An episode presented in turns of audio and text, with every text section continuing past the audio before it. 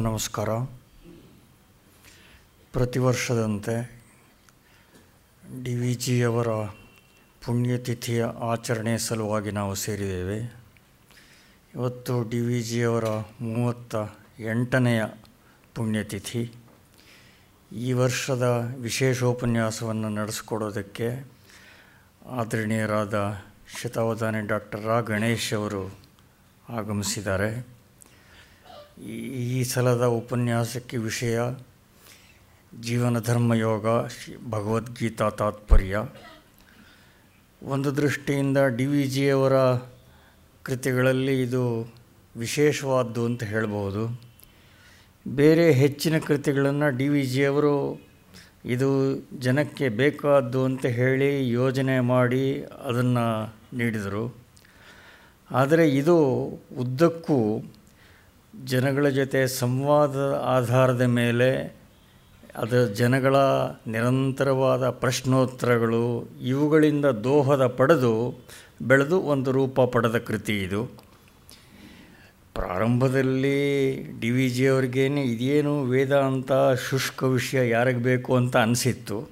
ಆದರೆ ಅಲ್ಪ ಕಾಲದಲ್ಲಿ ಅದು ನೀಗಿ ಜನಗಳ ಉತ್ಸಾಹ ಹೆಚ್ಚುತ್ತಾ ಬಂದದ್ದು ನೋಡಿ ಇದು ಒಂದು ಮಿಷನ್ ಅಂತ ಅವರಿಗೆ ಅನ್ನಿಸ್ತು.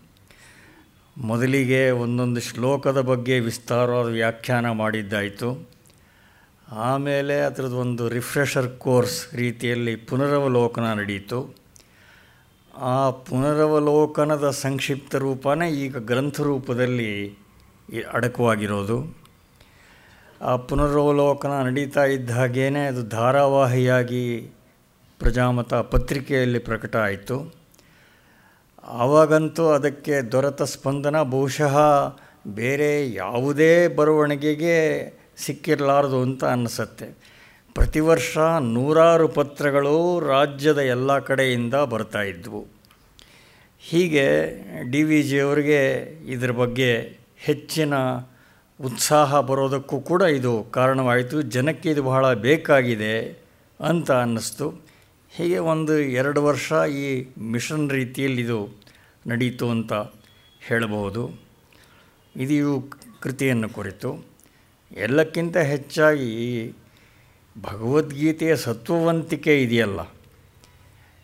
ಬಹುಶಃ ಜಗತ್ತಿನ ಸಾಹಿತ್ಯದ ಇತಿಹಾಸದಲ್ಲಿಯೇ ತನ್ನ ಸತ್ವವಂತಿಕೆಯಿಂದಲೇ ಇಷ್ಟು ಜನಪ್ರಿಯತೆ ಒಂದು ಕೃತಿ ಪಡೆದ ಉದಾಹರಣೆ ಬೇರೆ ಇಲ್ಲ ಅಂತ ಹೇಳ್ಬೋದು ಬೇರೆ ದೇಶಗಳ ಮಾತಿರಲಿ, ಭಾರತದಲ್ಲಿಯೇ ಬಹುಶಃ ಬೇರೆ ಯಾವ ಕೃತಿಗೂ ಇಷ್ಟು ಸಂಚಲನೆ ಸಿಕ್ಕಿಲ್ಲ ಅಂತ ಹೇಳಬಹುದು ನಾವೇನೋ ಇದು ನಮ್ಮ ಧರ್ಮ, ಧಾರ್ಮಿಕ ಪರಂಪರೆಗೆ ಸೇರಿದ್ದು ಅಂತ ಗೌರವಿಸಬಹುದು. ಆದರೆ ನಮ್ಮ ಸಂಸ್ಕೃತಿಯ ಗಂಧಗಾಳಿ ಇಲ್ಲದ ವಿದೇಶಿಯರು ಯಾರ್ಯಾರು ಇದನ್ನು ಓದಿದ್ರು, ಅವ್ರ ಮೇಲೂ ಇದು ಅಂಥ ಅಗಾಧವಾದ ಪರಿಣಾಮ ಬೀರ್ತು ಅನ್ನೋದು ನೋಡಿದ್ರೆ ಇದರ ಸತ್ವವಂತಿಕೆ ಗೊತ್ತಾಗುತ್ತೆ. ಒಂದು ಸಣ್ಣ ಉಲ್ಲೇಖ, ಮೊದಲಿಗೆ ಈ ಕೃತಿ ಇಂಗ್ಲೀಷ್ನಲ್ಲಿ ಬಂದದ್ದು ಚಾರ್ಲ್ಸ್ ವಿಲ್ಕಿನ್ಸ್ ಪಂಡಿತ ಮಾಡಿದ್ದು ಹದಿನೆಂಟನೇ ಶತಮಾನದ ಕಡೆ ಭಾಗದಲ್ಲಿ. ಅವನ್ನ ಆ ಕೆಲಸಕ್ಕೆ ಹಚ್ಚಿದವನು ಆಗಿನ viceroy Warren Hastings. Warren Hastings ಯಾರ ಮೂಲಕವೋ ಇದರ ಪ್ರ, ಪ್ರಖ್ಯಾತಿಯನ್ನು ತಿಳಿದು ಚಾರ್ಲ್ಸ್ ವಿಲ್ಕಿನ್ಸ್ಗೆ ನೀನು ಸಂಸ್ಕೃತ ಅಭ್ಯಾಸ ಮಾಡು ಅಂತ ಹೇಳಿ ಚಾರ್ಲ್ಸ್ ವಿಲ್ಕಿನ್ ಸಂಸ್ಕೃತ ಕಲಿತ ಮೇಲೆ ಇದನ್ನು ಸಂಸ್ಕೃತಕ್ಕೆ ಅನುವಾದ ಮಾಡು ಅಂತ ವಾರನ್ ಹೇಸ್ಟಿಂಗ್ಸೇನೆ ಹಚ್ಚಿ, ಅದು ಸಿದ್ಧವಾದ ಮೇಲೆ ಆ ಗ್ರಂಥಕ್ಕೆ ವಾರನ್ ಹೇಸ್ಟಿಂಗ್ಸೇ ಮುನ್ನುಡಿಯನ್ನು ಕೂಡ ಬರೆದ. ಆ ಮುನ್ನುಡಿಯಲ್ಲಿ ವಾರನ್ ಹೇಸ್ಟಿಂಗ್ಸ್ ಹೇಳ್ದ, ನೋಡಿ ಈಗ ಇಲ್ಲಿ ಬ್ರಿಟಿಷ್ ಸಾಮ್ರಾಜ್ಯದ ಆಳ್ವಿಕೆ ನಡೆದಿದೆ. ಆದರೆ ಬ್ರಿಟಿಷ್ ಸಾಮ್ರಾಜ್ಯ ಅಸ್ತಂಗತವಾಗಿ ಹಳೆಯರಾಗಿ ತರಕ್ಕೆ ಹೋದ ಎಷ್ಟೋ ವರ್ಷಗಳಾದ ಮೇಲೂ ಈ ಕೃತಿ ಜಗತ್ತಿನಲ್ಲಿ ಉಳಿಯತ್ತೆ ಅಂತ ವಾರ್ನ್ ಹೇಸ್ಟಿಂಗ್ಸ್ ಅದರಲ್ಲಿ ಬರೆದಿದ್ದ. ಹೀಗೆ ಇನ್ನು ರಾಲ್ಫ್ ವಾಲ್ಡೋ ಎಮರ್ಸನ್ ಇರಬಹುದು ಹೆನ್ರಿ ಡೇವಿಡ್ ಥೋರೋ ಇರಬಹುದು. ಅವರುಗಳನ್ನು ನೋಡಿದ ಕೂಡಲೇ ಇದು ಅವ್ರನ್ನ ಆಕರ್ಷಣೆ ಮಾಡುತ್ತೆ. ಇನ್ನು ರೊಮ್ಯಾಂಟಿಕ್ ಕವಿಗಳು ವರ್ಡ್ಸ್ವರ್ತ್ ಮೊದಲಾದವರು, ಅವರೆಲ್ಲರ ಮೇಲೆ ಇದು ಗಾಢವಾದ ಪ್ರಭಾವ ಬೀರಿತು ಹೀಗೆ ಇದು ಇದರ ಸತ್ವವಂತಿಕೆಯನ್ನು ನಾವು ಕುರಿತು ಯೋಚನೆ ಮಾಡಿದಷ್ಟು ಇದು ಒಂದು ಅಕ್ಷರ ಲೋಕದ ಅದ್ಭುತ ಅಂತ ಅನಿಸುತ್ತೆ. ನಮ್ಮ ಕಾಲದಲ್ಲಿ ಇದನ್ನು ಜನರಿಗೆ ಇದನ್ನು ತಲುಪಿಸಿದ್ದರಲ್ಲಿ ಡಿ ವಿ ಜಿಯವರ ಕೃತಿಯ ಯೋಗದಾನ ದೊಡ್ಡದಿದೆ, ನಮಗೆಲ್ಲ ಗೊತ್ತಿದೆ. ಡಿ ವಿ ಜಿಯವರ ಕೃತಿ ಶ್ರೇಣಿ ಏನು ಪ್ರಕಟ ಆಗಿದೆ ಅದು ಒಂದೊಂದು ಆವೃತ್ತಿ ಹೊರಗೆ ಬಂದಾಗಲೂ ಮೊದಲು ಖಾಲಿ ಆಗ್ತಾ ಇದ್ದಿದ್ದು ಈ ಗೀತಾ ತಾತ್ಪರ್ಯದ ಸಂಪುಟ. ಹೀಗೆ ಜೀವನ ಧರ್ಮ ಯೋಗ, ಭಗವದ್ಗೀತಾ ತಾತ್ಪರ್ಯ ಆ ಕೃತಿಯನ್ನು ಕುರಿತು ಈ ವಿಶೇಷ ಆಚರಣೆ ಸಂದರ್ಭದಲ್ಲಿ ಡಾಕ್ಟರ್ ಗಣೇಶ್ವರ್ ಮಾತನಾಡೋರಿದ್ದಾರೆ. ಅವರ ಪ್ರವಚನವನ್ನು ಆರಂಭಿಸಬೇಕು ಅಂತ ಪ್ರಾರ್ಥನೆ ಮಾಡ್ತೀನಿ.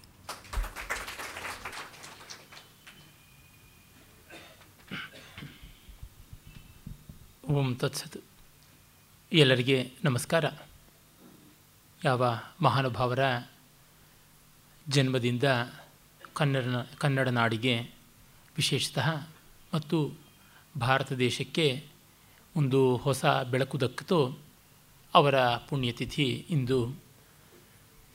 ಮತ್ತು ಅವರ ಅತ್ಯಂತ ಪ್ರಸಿದ್ಧವಾದ, ಪ್ರಬುದ್ಧವಾದ ಕೃತಿಗಳಲ್ಲಿ ಈಗಷ್ಟೇ ರಾಮಸ್ವಾಮಿಯವರು ಹೇಳಿದಂತೆ ಜೀವನ ಧರ್ಮಯೋಗ ತುಂಬ ಗಣ್ಯವಾದದ್ದು.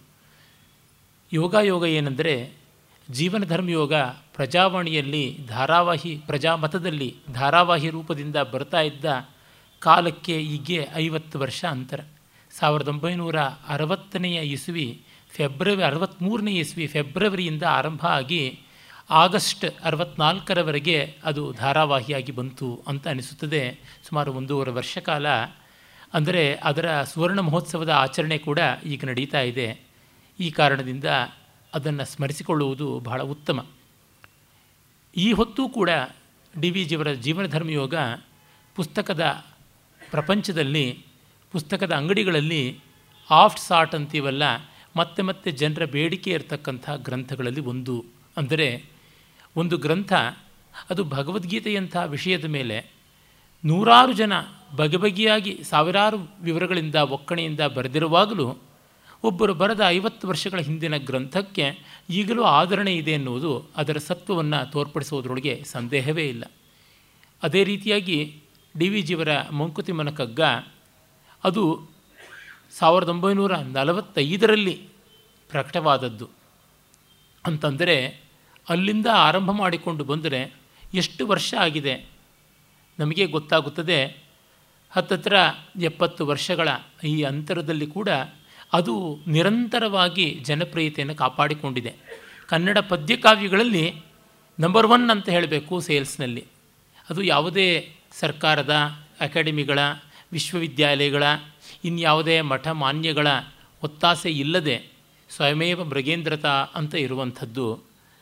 ಈ ರೀತಿಯಾದ ಅವರ ಕೃತಿಗಳು ಹತ್ತಾರು. ಜ್ಞಾಪಕ ಶಿಷ್ಟಶಾಲೆ ಆ ಸಂಪುಟಗಳು ಅಷ್ಟೇ. ಮತ್ತೆ ಮತ್ತೆ ಸಂತೋಷಕಾರಿಯಾಗಿ ಜನಕ್ಕೆ ಉಲ್ಲಾಸವನ್ನು, ಜೀವನದಲ್ಲಿ ಪ್ರೀತಿಯನ್ನು, ವಿಶ್ವಾಸವನ್ನು ತಂದುಕೊಡುವಂಥದ್ದಾಗಿದೆ. ಆ ಬಗೆಯಲ್ಲಿಯೇ ನಾವು ಹೊತ್ತಿನ ಜೀವನ ಧರ್ಮಯೋಗವನ್ನು ನೋಡ್ತೀವಿ. ಡಿ ವಿ ಜಿಯವರು ಭಗವದ್ಗೀತೆಯ ಅತ್ಯುತ್ತಮ ವಿದ್ಯಾರ್ಥಿ ಅನ್ನೋದ್ರೊಳಗೆ ಸಂದೇಹವೇ ಇಲ್ಲ. ಅವರು ಅದೊಂದು ಕಾಲದಲ್ಲಿ ಒಂದು ಪತ್ರ ಬರೀತಾ ಹೇಳ್ತಾರೆ, ನನಗೆ ಮುನ್ನ ಭಗವದ್ಗೀತೆಯ ಮೇಲೆ ಎಷ್ಟು ಅಧಿಕಾರ ಇತ್ತು ಅಂದರೆ ಸ್ನೇಹಿತರೊಬ್ಬರು ಭಗವದ್ಗೀತೆಯನ್ನು ಅವರಿಗೆ ಉಡುಗೊರೆಯಾಗಿ ಒಂದು ಪ್ರತಿ ಕಳಿಸಿಕೊಟ್ಟಿರ್ತಾರೆ. I used to boast about my authority on the text now I shudder to touch it ಅಂತ ಬರೀತಾರೆ. ನಾನು ಮುಟ್ಟೋದಕ್ಕೆ ಅಂಜುತ್ತಿದ್ದೀನಿ ಆ ರೀತಿಯಾಗಿದೆ ಅಂತ. ಅಂದರೆ ಅವರು ಗ್ರಂಥಾರ್ಹತೆ ಗ್ರಂಥ ಸ್ವಾಧೀನ ಅನ್ನುವುದನ್ನು ಶಾಬ್ದಿಕವಾದ ತಾರ್ಕಿಕವಾದ ಮಟ್ಟದಲ್ಲಿ ಏನಿದೆ ಅದನ್ನು ಪೂರ್ತಿ ತಿಳ್ಕೊಂಡು ಬಿಟ್ಟಿದೆ.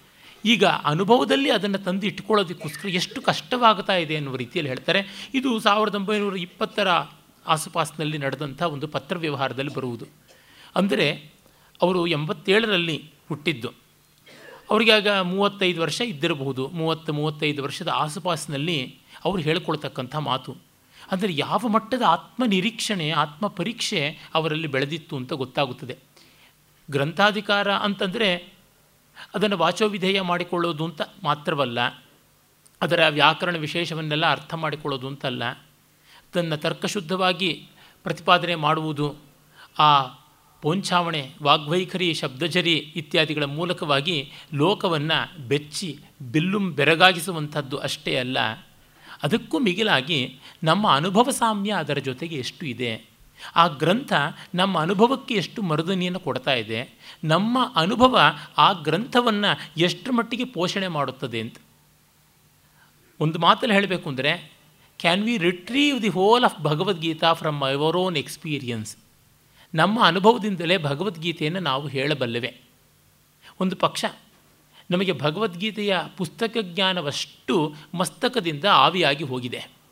ಆಗ ನಮ್ಮ ಪ್ರಾಮಾಣಿಕವಾದ ಜೀವನಾನುಭವ ಒಂದೇ ಇದೆ ಅಂದರೆ ಆ ಅನುಭವ ದ್ರವ್ಯದಿಂದ ಭಗವದ್ಗೀತೆಯ ನಿಷ್ಪಾದನ ಮಾಡೋದಕ್ಕೆ ಸಾಧ್ಯ ಇದೆಯಾ? ಇದು ನಿಜವಾಗಿ ಗ್ರಂಥಾಧಿಕಾರ ಅಂತಂದರೆ ಬದುಕು ಭಗವದ್ಗೀತೆ ಆಗಬೇಕು. ಇದು ಅವರಿಗೆ ಆ ಕಾಲದಲ್ಲಿ ಇದ್ದಂಥದ್ದು. ಅವರು ತುಂಬ ಚಿಕ್ಕ ಹುಡುಗರಾಗಿದ್ದಾಗ ಮುಳುಬಾಗಿಲಿನಲ್ಲಿ ಶಾಲಾ ವಿದ್ಯಾರ್ಥಿ, ಇನ್ನು ಅವರು ಬಾಲಪಾಠವನ್ನು ಕಲಿತಾ ಇದ್ದಾಗ ಅವರ ಚಿಕ್ಕ ತಾತಂದರು ಶೀನಣ್ಣನವರು ಕಾಶಿಗೆ ಹೋದವರು ದೊಡ್ಡ ದೊಡ್ಡ ಅಕ್ಷರಗಳಲ್ಲಿ ದೇವನಾಗರಿ ಲಿಪಿಯಲ್ಲಿ ಮುದ್ರಿತವಾದದ್ದು, ಆಗ ಅದನ್ನು ಬಾಲಬೋಧಾಕ್ಷರ ಅಂತೆಲ್ಲ ಕರಿತಾಯಿದ್ರು ಆ ಒಂದು ಚೊಕ್ಕವಾದ ಭಗವದ್ಗೀತೆಯ ಪ್ರತಿಯನ್ನು ಕೊಟ್ಟರಂತೆ ಇವರಿಗೆ ಬಹಳ ಇಷ್ಟವಾಗಿ ಆ ಅಚ್ಚುಕಟ್ಟಾದ ಪುಸ್ತಕವನ್ನು ಸದಾ ತಮ್ಮ ಜೊತೆಗೆ ಇಟ್ಕೊಳ್ತಾ ಇದ್ರಂತೆ. ಆಗ ಇವರ ಚಿಕ್ಕ ತಾತ ಅದನ್ನು ತೆಗೆದು ಎತ್ತಿಟ್ಟರಂತೆ. ಅದಕ್ಕೆ ಅವ್ರ ಚಿಕ್ಕ ತಾತ ಇನ್ನೊಬ್ಬರು ರಾಮಣ್ಣನವರು ಅಂತ. ಇವರ ಕುಟುಂಬವನ್ನೆಲ್ಲ ಪೋಷಣೆ ಮಾಡಿ ತುಂಬ ಚೆನ್ನಾಗಿ ಊರ್ಜಿತಗೊಳಿಸ್ತಕ್ಕಂಥ ಮಹಾನುಭಾವರವರು ಶ್ರೀನಣ್ಣನವರು ಸ್ವಲ್ಪ ಉಡಾಫೆ ವ್ಯಕ್ತಿತ್ವ. ಆಗ ಯಾಕೆ ಆ ಹುಡುಗನ ಕೈನಲ್ಲಿ ಪುಸ್ತಕ ಕಸ್ಕೊಂಡು ದೂರ ಎತ್ತಿಟ್ಟಿದ್ದೀಯಾ ಅಂತ ಅವ್ರು ಕೇಳಿದ್ರೆ, ಈಗ ಆ ಪುಸ್ತಕವನ್ನು ಮಗು ಕೈ ಕೊಟ್ಟರೆ ಅದು ಬೇಕಾದ ವಯಸ್ಸಿನಲ್ಲಿ ಬೇಡವಾಗಿಬಿಡುತ್ತೆ ಅಂತಂದ್ರಂತೆ. ಅಂದರೆ ನಾವು ಎಷ್ಟೋ ಬಾರಿ ಭಗವದ್ಗೀತೆಯ ಬಾಯಪಾಠವನ್ನು ಎಳವಿಯಲ್ಲಿ ಶೈಶವದಲ್ಲಿ ಆರಂಭ ಮಾಡ್ತೀವಿ. ಆಮೇಲೆ ಎಂದೂ ಭಗವದ್ಗೀತೆ ನೆನಪಿಗೆ ಬರೋದಿಲ್ಲ. ಆ ಬಗೆಗೆ ಎಚ್ಚರ. ಭಗವದ್ಗೀತೆ ಬೇಕಾಗುವುದು ಬದುಕಿನಲ್ಲಿ ಕಷ್ಟ ಬಂದಾಗ ಅರ್ಜುನನಿಗೆ ಭಗವದ್ಗೀತೆ ಬೇಕಾದದ್ದು ಸೇನೆಯೋರ್ಭಯೋರ್ ಮಧ್ಯೆ ರಥಂ ಸ್ಥಾಪೆಯ ಮೆಚ್ಚುತ, ಸಿದಂತಿವ ಮೇ ಗಾತ್ರಾಣಿ ಅಂತೆಲ್ಲ ಆದಾಗ ರೋಮಹರ್ಷಶ್ಚ ಜಾಯತೆ ಇದೆಲ್ಲ ಆಗ್ತಾ ಇದ್ದಾಗ ಗಾಂಡೀವಂ ಸಂಸತೆ ಹಸ್ತಾತ್ ಅಂತೆಲ್ಲ ಆಗುವಾಗ ಬೇಕಾದಂಥದ್ದು. ಆದರೆ ಭಗವದ್ಗೀತೆಯನ್ನು ಸ್ವೀಕರಿಸುವ ಒಂದು ಅರ್ಹತೆಯನ್ನು ನಾವು ಸದಾಕಾಲ ಪಡ್ಕೊಂಡಿರಬೇಕು. ಅದು ಬೇಕಾಗುವುದು ಯಾವುದೋ ಸಂದರ್ಭಕ್ಕಿರ್ಬೋದು ಅಂದರೆ preparedness to receive the text ಅಂತ ಇದೆಯಲ್ಲ, ಅದು ತುಂಬ ದೊಡ್ಡದಾದಂಥದ್ದು. ಅದು ಒಂದು ಜೀವನ ಪಾಕ ಅದು ನಿಜವಾಗಿ ಗ್ರಂಥಾಧಿಕಾರ, ಅದು ನಿಜವಾಗಿ ವೇದಾಂತ ಶ್ರವಣಾಧಿಕಾರ ಅಂತ ಅನಿಸ್ಕೊಳ್ತದೆ ಈ ಅರ್ಥದಲ್ಲಿಯೇ ಅವರು ಭಗವದ್ಗೀತೆಯನ್ನು ಜೀವನ ಧರ್ಮಯೋಗ ಅಂತ ಕರೆದರು. ಭಗವದ್ಗೀತಾ ತಾತ್ಪರ್ಯ ಅಂತಲೂ ಒಂದು ಹೆಸರಿದೆ ಅದಕ್ಕೆ, ಅಥವಾ ಜೀವನ ಧರ್ಮಯೋಗ ಅಂತ. ಡಿ ವಿ ಜಿಯವರಿಗೆ ಜೀವನ ಅನ್ನುವ ಶಬ್ದ ತುಂಬ ಪ್ರಿಯವಾದದ್ದು. ಕನ್ನಡದಲ್ಲಿ ಈ ಶಬ್ದಗಳನ್ನು ಬಹಳ ಪ್ರೀತಿಯಿಂದ ನಡೆಸಿಕೊಂಡು ಅದರಂತೆ ಬಾಳಿಕೊಂಡು ಬಂದವರು ಹಲವರಿದ್ದಾರೆ. ಅವರಲ್ಲಿ ಮಾಸ್ತಿ ವೆಂಕಟೇಶ್ ಹೆಂಗಾರರು ಒಬ್ಬರು ಅವರ ಜೀವನ ಪತ್ರಿಕೆ ಇರಬಹುದು, ಅದರಲ್ಲಿ ಬರಿತಾ ಇದ್ದ ಸಂಪಾದಕೀಯ ಇರಬಹುದು, ಒಟ್ಟಂದದ ಅವರು ಸಾಹಿತ್ಯದ ಮತ್ತು ಸಂಸ್ಕೃತಿಯ ಪ್ರತೀಕವಾಗಿ ನಿಂತ ಬದುಕು ಬರಹಗಳೇ ಇರಬಹುದು, ಅವೆಲ್ಲ ಕೂಡ ಜೀವನದ್ದೇ. ಡಿ ವಿ ಜಿಯವರು ಹಾಗೆ. ಜೀವನವನ್ನು ವಿಶೇಷವಾಗಿ ಪರಿಭಾವಿಸಿದವರು. ಆ ಕಾರಣದಿಂದಲೇ ಅವರು ಜೀವನ ಧರ್ಮಯೋಗಕ್ಕೂ ಮುನ್ನ ಜೀವನ ಸೌಂದರ್ಯ ಮತ್ತು ಸಾಹಿತ್ಯ ಅನ್ನುವಂಥ ಗ್ರಂಥವನ್ನು ಬರೆದರು.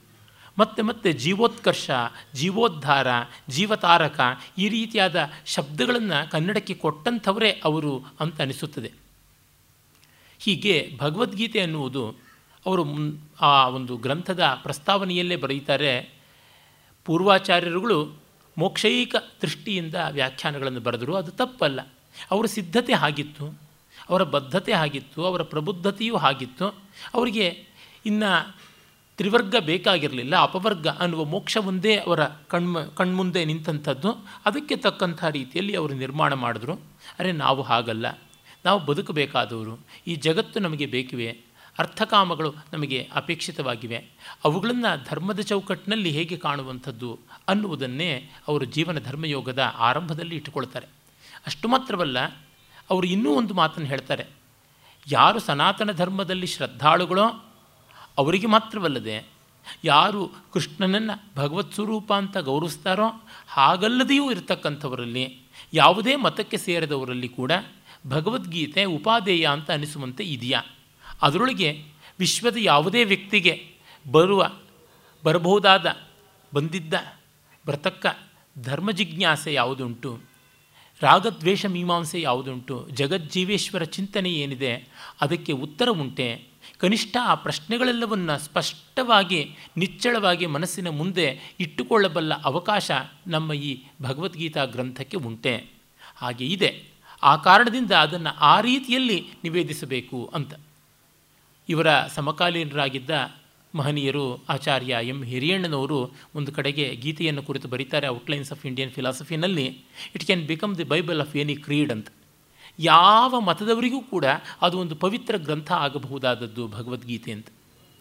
ಈ ನಿಟ್ಟಿನಲ್ಲಿ ಅವರು ತಮ್ಮ ವ್ಯಾಸಂಗ ಗೋಷ್ಠಿಯ ಸದಸ್ಯರಿಗಾಗಿ ಮಾಡಿಕೊಂಡದ್ದು ಮೊದಲಿಗೆ ರಾಜ್ಯಶಾಸ್ತ್ರಕ್ಕೆ ಸಂಬಂಧಪಟ್ಟಂಥದ್ದು ಒಂದಷ್ಟು ಪಾಶ್ಚಾತ್ಯ ಗ್ರಂಥಗಳನ್ನು ನೋಡಿದ್ರು. ಮಹಾಭಾರತದ ಶಾಂತಿ ಪರ್ವ, ಅನುಶಾಸನ ಪರ್ವ ಹಾಗೂ ಮನುಸ್ಮೃತಿ ಇತ್ಯಾದಿ ಗ್ರಂಥಗಳನ್ನು ಗಮನಿಸಿದ್ದಾಯಿತು. ಶಾಕುಂತಲ ಉತ್ತರರಾಮಚರಿತೆ ಈ ರೀತಿಯಾದ ಕಾವ್ಯಗಳನ್ನು ಕೂಡ ಪರಿಶೀಲನೆ ಮಾಡಿದ್ದಾಯಿತು. ಜೊತೆಗೆ ಉಪನಿಷತ್ತುಗಳನ್ನು ಅಷ್ಟನ್ನು ಹತ್ತು ಉಪನಿಷತ್ತುಗಳನ್ನು ಅವಲೋಕನ ಮಾಡಿದ್ದಾಯಿತು. ಆಮೇಲೆ ವ್ಯಾಸಂಗ ಗೋಷ್ಠಿಯ ಆಕಾರದ ತರುಣ ಮಿತ್ರರಿಗೆ ಗೀತೆಯ ಬಗೆಗೆ ಆಸ್ಥೆ ಬಂದಾಗ ಅದನ್ನು ಎರಡು ಆವೃತ್ತಿಯಲ್ಲಿ ನೋಡಿದ್ದು ಅಂತ ಈಗಷ್ಟೇ ರಾಮಸ್ವಾಮಿಯವರು ಹೇಳಿದರು. ಒಮ್ಮೆ ಪ್ರತಿಯೊಂದು ಶ್ಲೋಕವನ್ನು ಆನುಪೂರ್ವಿಯಿಂದ ನೋಡಿಕೊಂಡು ಅದರ ತಾತ್ಪರ್ಯ ಚಿಂತನೆ ಮಾಡುವುದು. ಆಮೇಲೆ ಅಧ್ಯಾಯ ಅಧ್ಯಾಯಗಳನ್ನು ಅಥವಾ ಅಧ್ಯಾಯ ಖಂಡಗಳನ್ನು ತೆಗೆದುಕೊಂಡು ಅವುಗಳ ಕೇಂದ್ರಭೂತವಾದ ಸಂಗತಿಗಳು ಏನಿವೆ, ಅಧಿಕರಣಗಳು ಏನಿವೆ, ಅವುಗಳನ್ನು ಚಿಂತನೆ ಮಾಡುವಂಥದ್ದು ಅಂತ ಮಾಡಿಕೊಂಡದ್ದು. ಎರಡನೇ ಇದನ್ನು ಮಾಡುವ ಕಾಲದಲ್ಲಿ ಅದನ್ನು ಅವರ ಆತ್ಮೀಯರಾಗಿದ್ದ ಡಾಕ್ಟರ್ ನಾರಾಯಣ ರಾಯರ ಮಗ, ಡಾಕ್ಟರ್ ನಾರಾಯಣ ರಾಯರು ಪ್ರಭಾ ಐ ಕ್ಲಿನಿಕ್ನವರು ಅನಿಸುತ್ತೆ. ಅವರ ಮಗ ಮತ್ತು ಇನ್ನು ಹಲವು ಸ್ನೇಹಿತರು ಅದನ್ನು ಟ್ರೇಪ್ ರೆಕಾರ್ಡ್ ಮಾಡಿಕೊಂಡಿದ್ದಾಯಿತು. ಆಮೇಲೆ ಅದನ್ನು ಲಿಪಿಗೆ ಬದ್ಧ ಮಾಡಿದ್ದಾಯಿತು. ಮತ್ತು ಅದನ್ನು ತಿದ್ದುಪಡಿ ಮಾಡಿದ್ದಾಯಿತು. ಪ್ರಜಾಮತದಲ್ಲಿ ಧಾರಾವಾಹಿಯಾಗಿ ಬಂದದ್ದಾಯಿತು. ಅದನ್ನು ಮತ್ತೆ ಪರಿಷ್ಕಾರ ಮಾಡಿದ್ದಾಯಿತು. ಮತ್ತು ಟಿಪ್ಪಣಿಗಳು, ಆಕಾರಾದಿಗಳನ್ನು, ಉದಾಹರಣ ವಾಕ್ಯಗಳಿಗೆ ಮೂಲ ಆಕಾರಗಳನ್ನು ಇವನ್ನೆಲ್ಲವನ್ನೂ ಸಂಗ್ರಹ ಮಾಡಿದ್ದಾಯಿತು. ಅದೆಲ್ಲ ನಡೆಯುವಾಗ ಡಿ ವಿ ಜಿಯವರಿಗೆ ಕಣ್ಣಿನ ಪೊರೆ ಕ್ಯಾಟ್ರಾಕ್ಟ್ ಆಗಿ ಏನೂ ಕಾಣುವಂಥ ಸ್ಥಿತಿ ಇರಲಿಲ್ಲ. ಆ ಎಲ್ಲ ಕಾಲದಲ್ಲಿ ಈ ಮಹನೀಯರು ನಮಗೆ ದೊರಕಿಸಿಕೊಟ್ಟಂಥವ್ರು.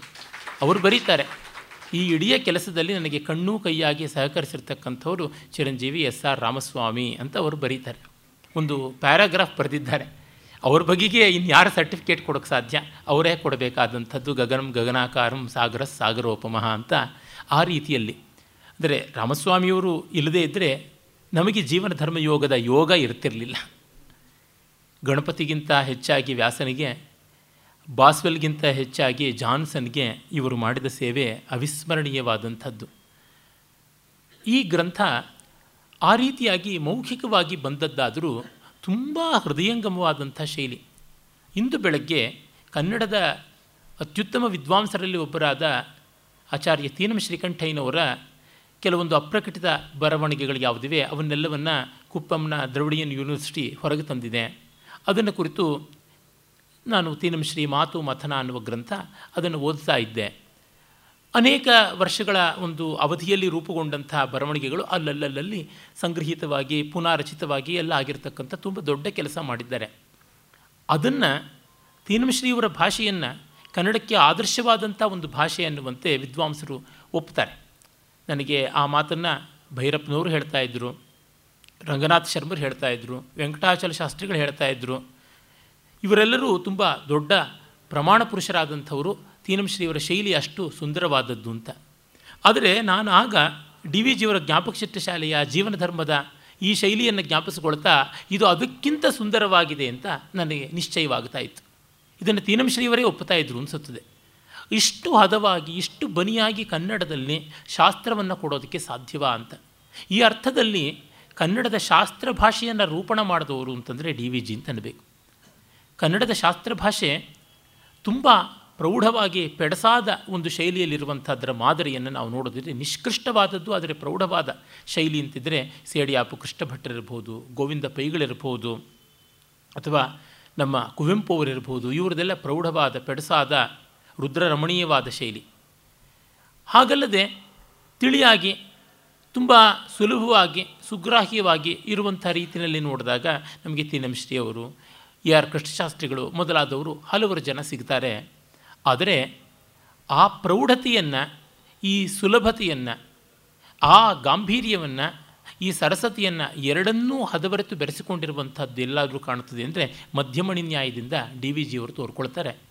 ಹೀಗಾಗಿ ಗ್ರಂಥದ ಮೂಲಕ ಅವರು ಭಗವದ್ಗೀತೆಯ ತಾತ್ಪರ್ಯವನ್ನು ವಿವರಿಸಿದ್ದಷ್ಟೇ ಅಲ್ಲ, ಕನ್ನಡವನ್ನು ಒಂದು ಶಾಸ್ತ್ರ ಭಾಷೆಯನ್ನಾಗಿ ಮಾಡಿದ್ರು. ಮತ್ತು ಒಂದು ಶಾಸ್ತ್ರ ಶಾಸ್ತ್ರ ಅಂದರೆ ಕಂದಾಚಾರ ಅಂತ ಆ ರೀತಿಯಾದ ಅರ್ಥದಲ್ಲ ಸೈನ್ಸ್ ಅನ್ನುವ ಅರ್ಥದಲ್ಲಿ. ವಿಚಾರಕ್ಷಮವಾದಂಥದ್ದು ಯಾವುದೇ ಇದೆಯಲ್ಲ, ಅದನ್ನು ಸುಷ್ಠುವಾಗಿ, ಸುವ್ಯವಸ್ಥಿತವಾಗಿ ಅಭಿವ್ಯಕ್ತಿಸುವಂಥ ಪದ್ಧತಿಯನ್ನು ತೋರ್ಪಡಿಸಿಕೊಟ್ರು. ಇವರಷ್ಟು ಕ್ರಮವಾಗಿ ಪಾಯಿಂಟ್ ಬೈ ಪಾಯಿಂಟ್ ಅಂತೀವಲ್ಲ, ಆ ರೀತಿಯಾದ ನಿರೂಪಣೆಯನ್ನು ನಾವು ಇನ್ನು ಎಲ್ಲಿಯೂ ಆ ಮಟ್ಟದ ಕನ್ನಡದ ಲೇಖಕರಲ್ಲಿ ನೋಡೋದಕ್ಕೆ ಸಾಧ್ಯ ಆಗೋದಿಲ್ಲ. ಈ ಅಧ್ಯಾಯದಲ್ಲಿ ತೋರಬಹುದಾದ ವಿಷಯಗಳು ಇವು. One two three four five six ಅಂತ ಅದನ್ನು ಹಾಕ್ತಾರೆ. ಇಲ್ಲಿ ಸ್ವಾಮಿಯು ಚರ್ಚೆ ಮಾಡಿರತಕ್ಕಂಥ ಸಂಗತಿಗಳು ಇಂಥದ್ದು ಅಂತಂತಾರೆ. ಎರಡನೇ ಅಧ್ಯಾಯ, ಸಾಂಖ್ಯಯೋಗ. ಅಲ್ಲಿ ಅವರು ಈ ಭಗವದ್ಗೀತಾ ಅಧ್ಯಯನದ ಆರಂಭದಲ್ಲಿ ನಾವು ಕೆಲವೊಂದು ಪದಗಳಿಗೆ ಇರತಕ್ಕಂಥ ಮುಖ್ಯವಾದ ಅರ್ಥಗಳು ಏನು ಅನ್ನುವುದನ್ನು ತಿಳಿದುಕೊಳ್ಳಬೇಕು ಅನ್ನುವುದನ್ನು ಅವರು ಹೇಳ್ತಾರೆ. ಆ ಮಾತುಗಳನ್ನು ವಿವರಿಸಿ ಹೇಳುವುದು ಕೃಷ್ಣಾರ್ಜುನರಿಗೆ, ವ್ಯಾಸರಿಗೆ ಅವಶ್ಯವಿದ್ದಿರಲಾರದು. ಆದರೆ ನಮ್ಮ ಮುಂದಿನ ವ್ಯಾಸಂಗಕ್ಕೆ ಈ ಶಬ್ದಗಳ ಅರ್ಥದ ತಿಳುವಳಿಕೆ ಅವಶ್ಯವಾದ ಪೂರ್ವಸಿದ್ಧತೆ. ಆದ್ದರಿಂದ ಅಂಥ ಮಾತುಗಳಲ್ಲಿ ಮುಖ್ಯವಾದವುಗಳ ಸ್ಥೂಲ ಪರಿಚಯವನ್ನು ಕೊಂಚವಾಗಿ ಆದರೂ ಮಾಡಿಕೊಳ್ಳೋಣ ಅಂತ ನಮ್ಮ ಶಾಸ್ತ್ರಗ್ರಂಥಗಳಲ್ಲಿ ಸಂಜ್ಞಾ ಪರಿಭಾಷಾ ಪ್ರಕರಣ ಅಂತ ಬರ್ತದೆ. What are the technical terminologies which are used and how they are used ಯಾ, ಅವುಗಳ ವ್ಯಾಪ್ತಿ ಯಾವುದು? ವಿಸ್ತರ ಯಾವುದು? ಅಂತನ್ನುವುದು. ಅಲ್ಲಿ ಮೊದಲಿಗೆ ಅಧಿಧರ್ಮ ಅನ್ನುವಂಥ ಒಂದು ಪದ ಬಳಸ್ತಾರೆ. ಈ ಪದಗಳನ್ನು ಕೂಡ ಸುಮಾರು ಒನ್ ಟು ತ್ರೀ ಫೋರ್ ಅಂತ ಲೆಕ್ಕ ಹಾಕಿಕೊಂಡು ಹದಿನೆಂಟು ಮುಖ್ಯ ಪದಗಳನ್ನು ಕೊಡ್ತಾರೆ. ಅಧಿಧರ್ಮ, ಅವಿದ್ಯೆ, ಆತ್ಮ ಈಶ್ವರ, ಋತ, ಕರ್ಮ ಅಥವಾ ಜನ್ಮಾಂತರ ಕರ್ಮ, ದೇಶ, ಕಾಲ ಕಾಲ, ದೇಶ, ದೈವ, ವಿಧಿ, ಧರ್ಮ, ಪ್ರಕೃತಿ, ಬ್ರಹ್ಮ ಮಾಯೆ ಮೂರ್ತ, ಅಮೂರ್ತ, ವ್ಯಕ್ತ, ಅವ್ಯಕ್ತ, ವ್ಯಷ್ಟಿ, ಸಮಷ್ಟಿ, ವ್ಯಾಕೃತ, ಅವ್ಯಾಕೃತ, ಸತ್, ಅಸತ್ ಅಂತ ಇಷ್ಟನ್ನು ಕೊಡ್ತಾರೆ. ಅದರೊಳಗೆ ಮತ್ತೆ ಸಬ್ ಡಿವಿಷನ್ಸ್ ಅಂತೀವಲ್ಲ, ಉಪವಿಭಾಗಗಳನ್ನು ಮಾಡ್ತಾರೆ. ಅಧಿಧರ್ಮ. ಈ ಪದವು ಗೀತೆಯಲ್ಲಿಲ್ಲ. ಅದು ಬೇರೆ ಯಾವ ಪುರಾತನ ಗ್ರಂಥದಲ್ಲಿ ಆದರೂ ಇದ್ದರೆ ಆ ಸಂಗತಿ ನನಗೆ ತಿಳಿದಿಲ್ಲ. ಆದರೆ ಅದು ಅವಶ್ಯವಾದ ಪದವೆಂದು ನನಗೆ ತೋರಿದ್ದರಿಂದ ಈ ಗ್ರಂಥದಲ್ಲಿ ಬಳಸಿದೆ. ಅಂತ ಹೀಗೆ ತಾವೇ ಟಂಕಿಸಿರುವಂಥ ಶಬ್ದವನ್ನಾದರೆ ಅದನ್ನು ಈ ರೀತಿಯಾಗಿ ಕೊಡ್ತಾರೆ. ಧರ್ಮ ವಿಚಾರವು ಆರು ಬೇರೆ ಬೇರೆ ದೃಷ್ಟಿಗಳಿಂದ ಸಂಭಾವನೀಯವಾಗಿದೆ. ಒಂದು, ಧರ್ಮ. ವಿಹಿತವೂ ಸ್ವಹಿತ ಪರಹಿತ ಸಾಧಕವೂ ಆದ ಲೌಕಿಕ, ವೈದಿಕ, ಕರ್ಮ, ವ್ಯವಹಾರ, ರೀತಿ, ನೀತಿಗಳ, ಮರ್ಯಾದೆಗಳ ಸಮುದಾಯ. ಸ್ವಧರ್ಮ. ಒಬ್ಬನೊಬ್ಬ ಮನುಷ್ಯನ ಕುಲ, ಸಮಾಜ, ಸನ್ನಿವೇಶಾದಿಗಳಿಂದ ನಿಶ್ಚಯಿಸಿದ್ದಾದ ಧರ್ಮ ವಿಶೇಷ ಅಧರ್ಮ. ಧರ್ಮವಲ್ಲದ್ದು ಅಂತ ಒಂದರ್ಥ ಧರ್ಮ ವಿರುದ್ಧವಾದದ್ದು ಅಂತ ಮತ್ತೊಂದರ್ಥ, ವಿಧರ್ಮ, ಸ್ವಧರ್ಮವಲ್ಲದ್ದು ಮತ್ತು ಪರಧರ್ಮ, ಉಭಯ ತಾಟಸ್ಥ್ಯ, ಧರ್ಮ ಅಧರ್ಮ ಎರಡು ವಿಷಯಗಳಲ್ಲಿ ಉದಾಸೀನನಾಗಿರುವಂಥದ್ದು.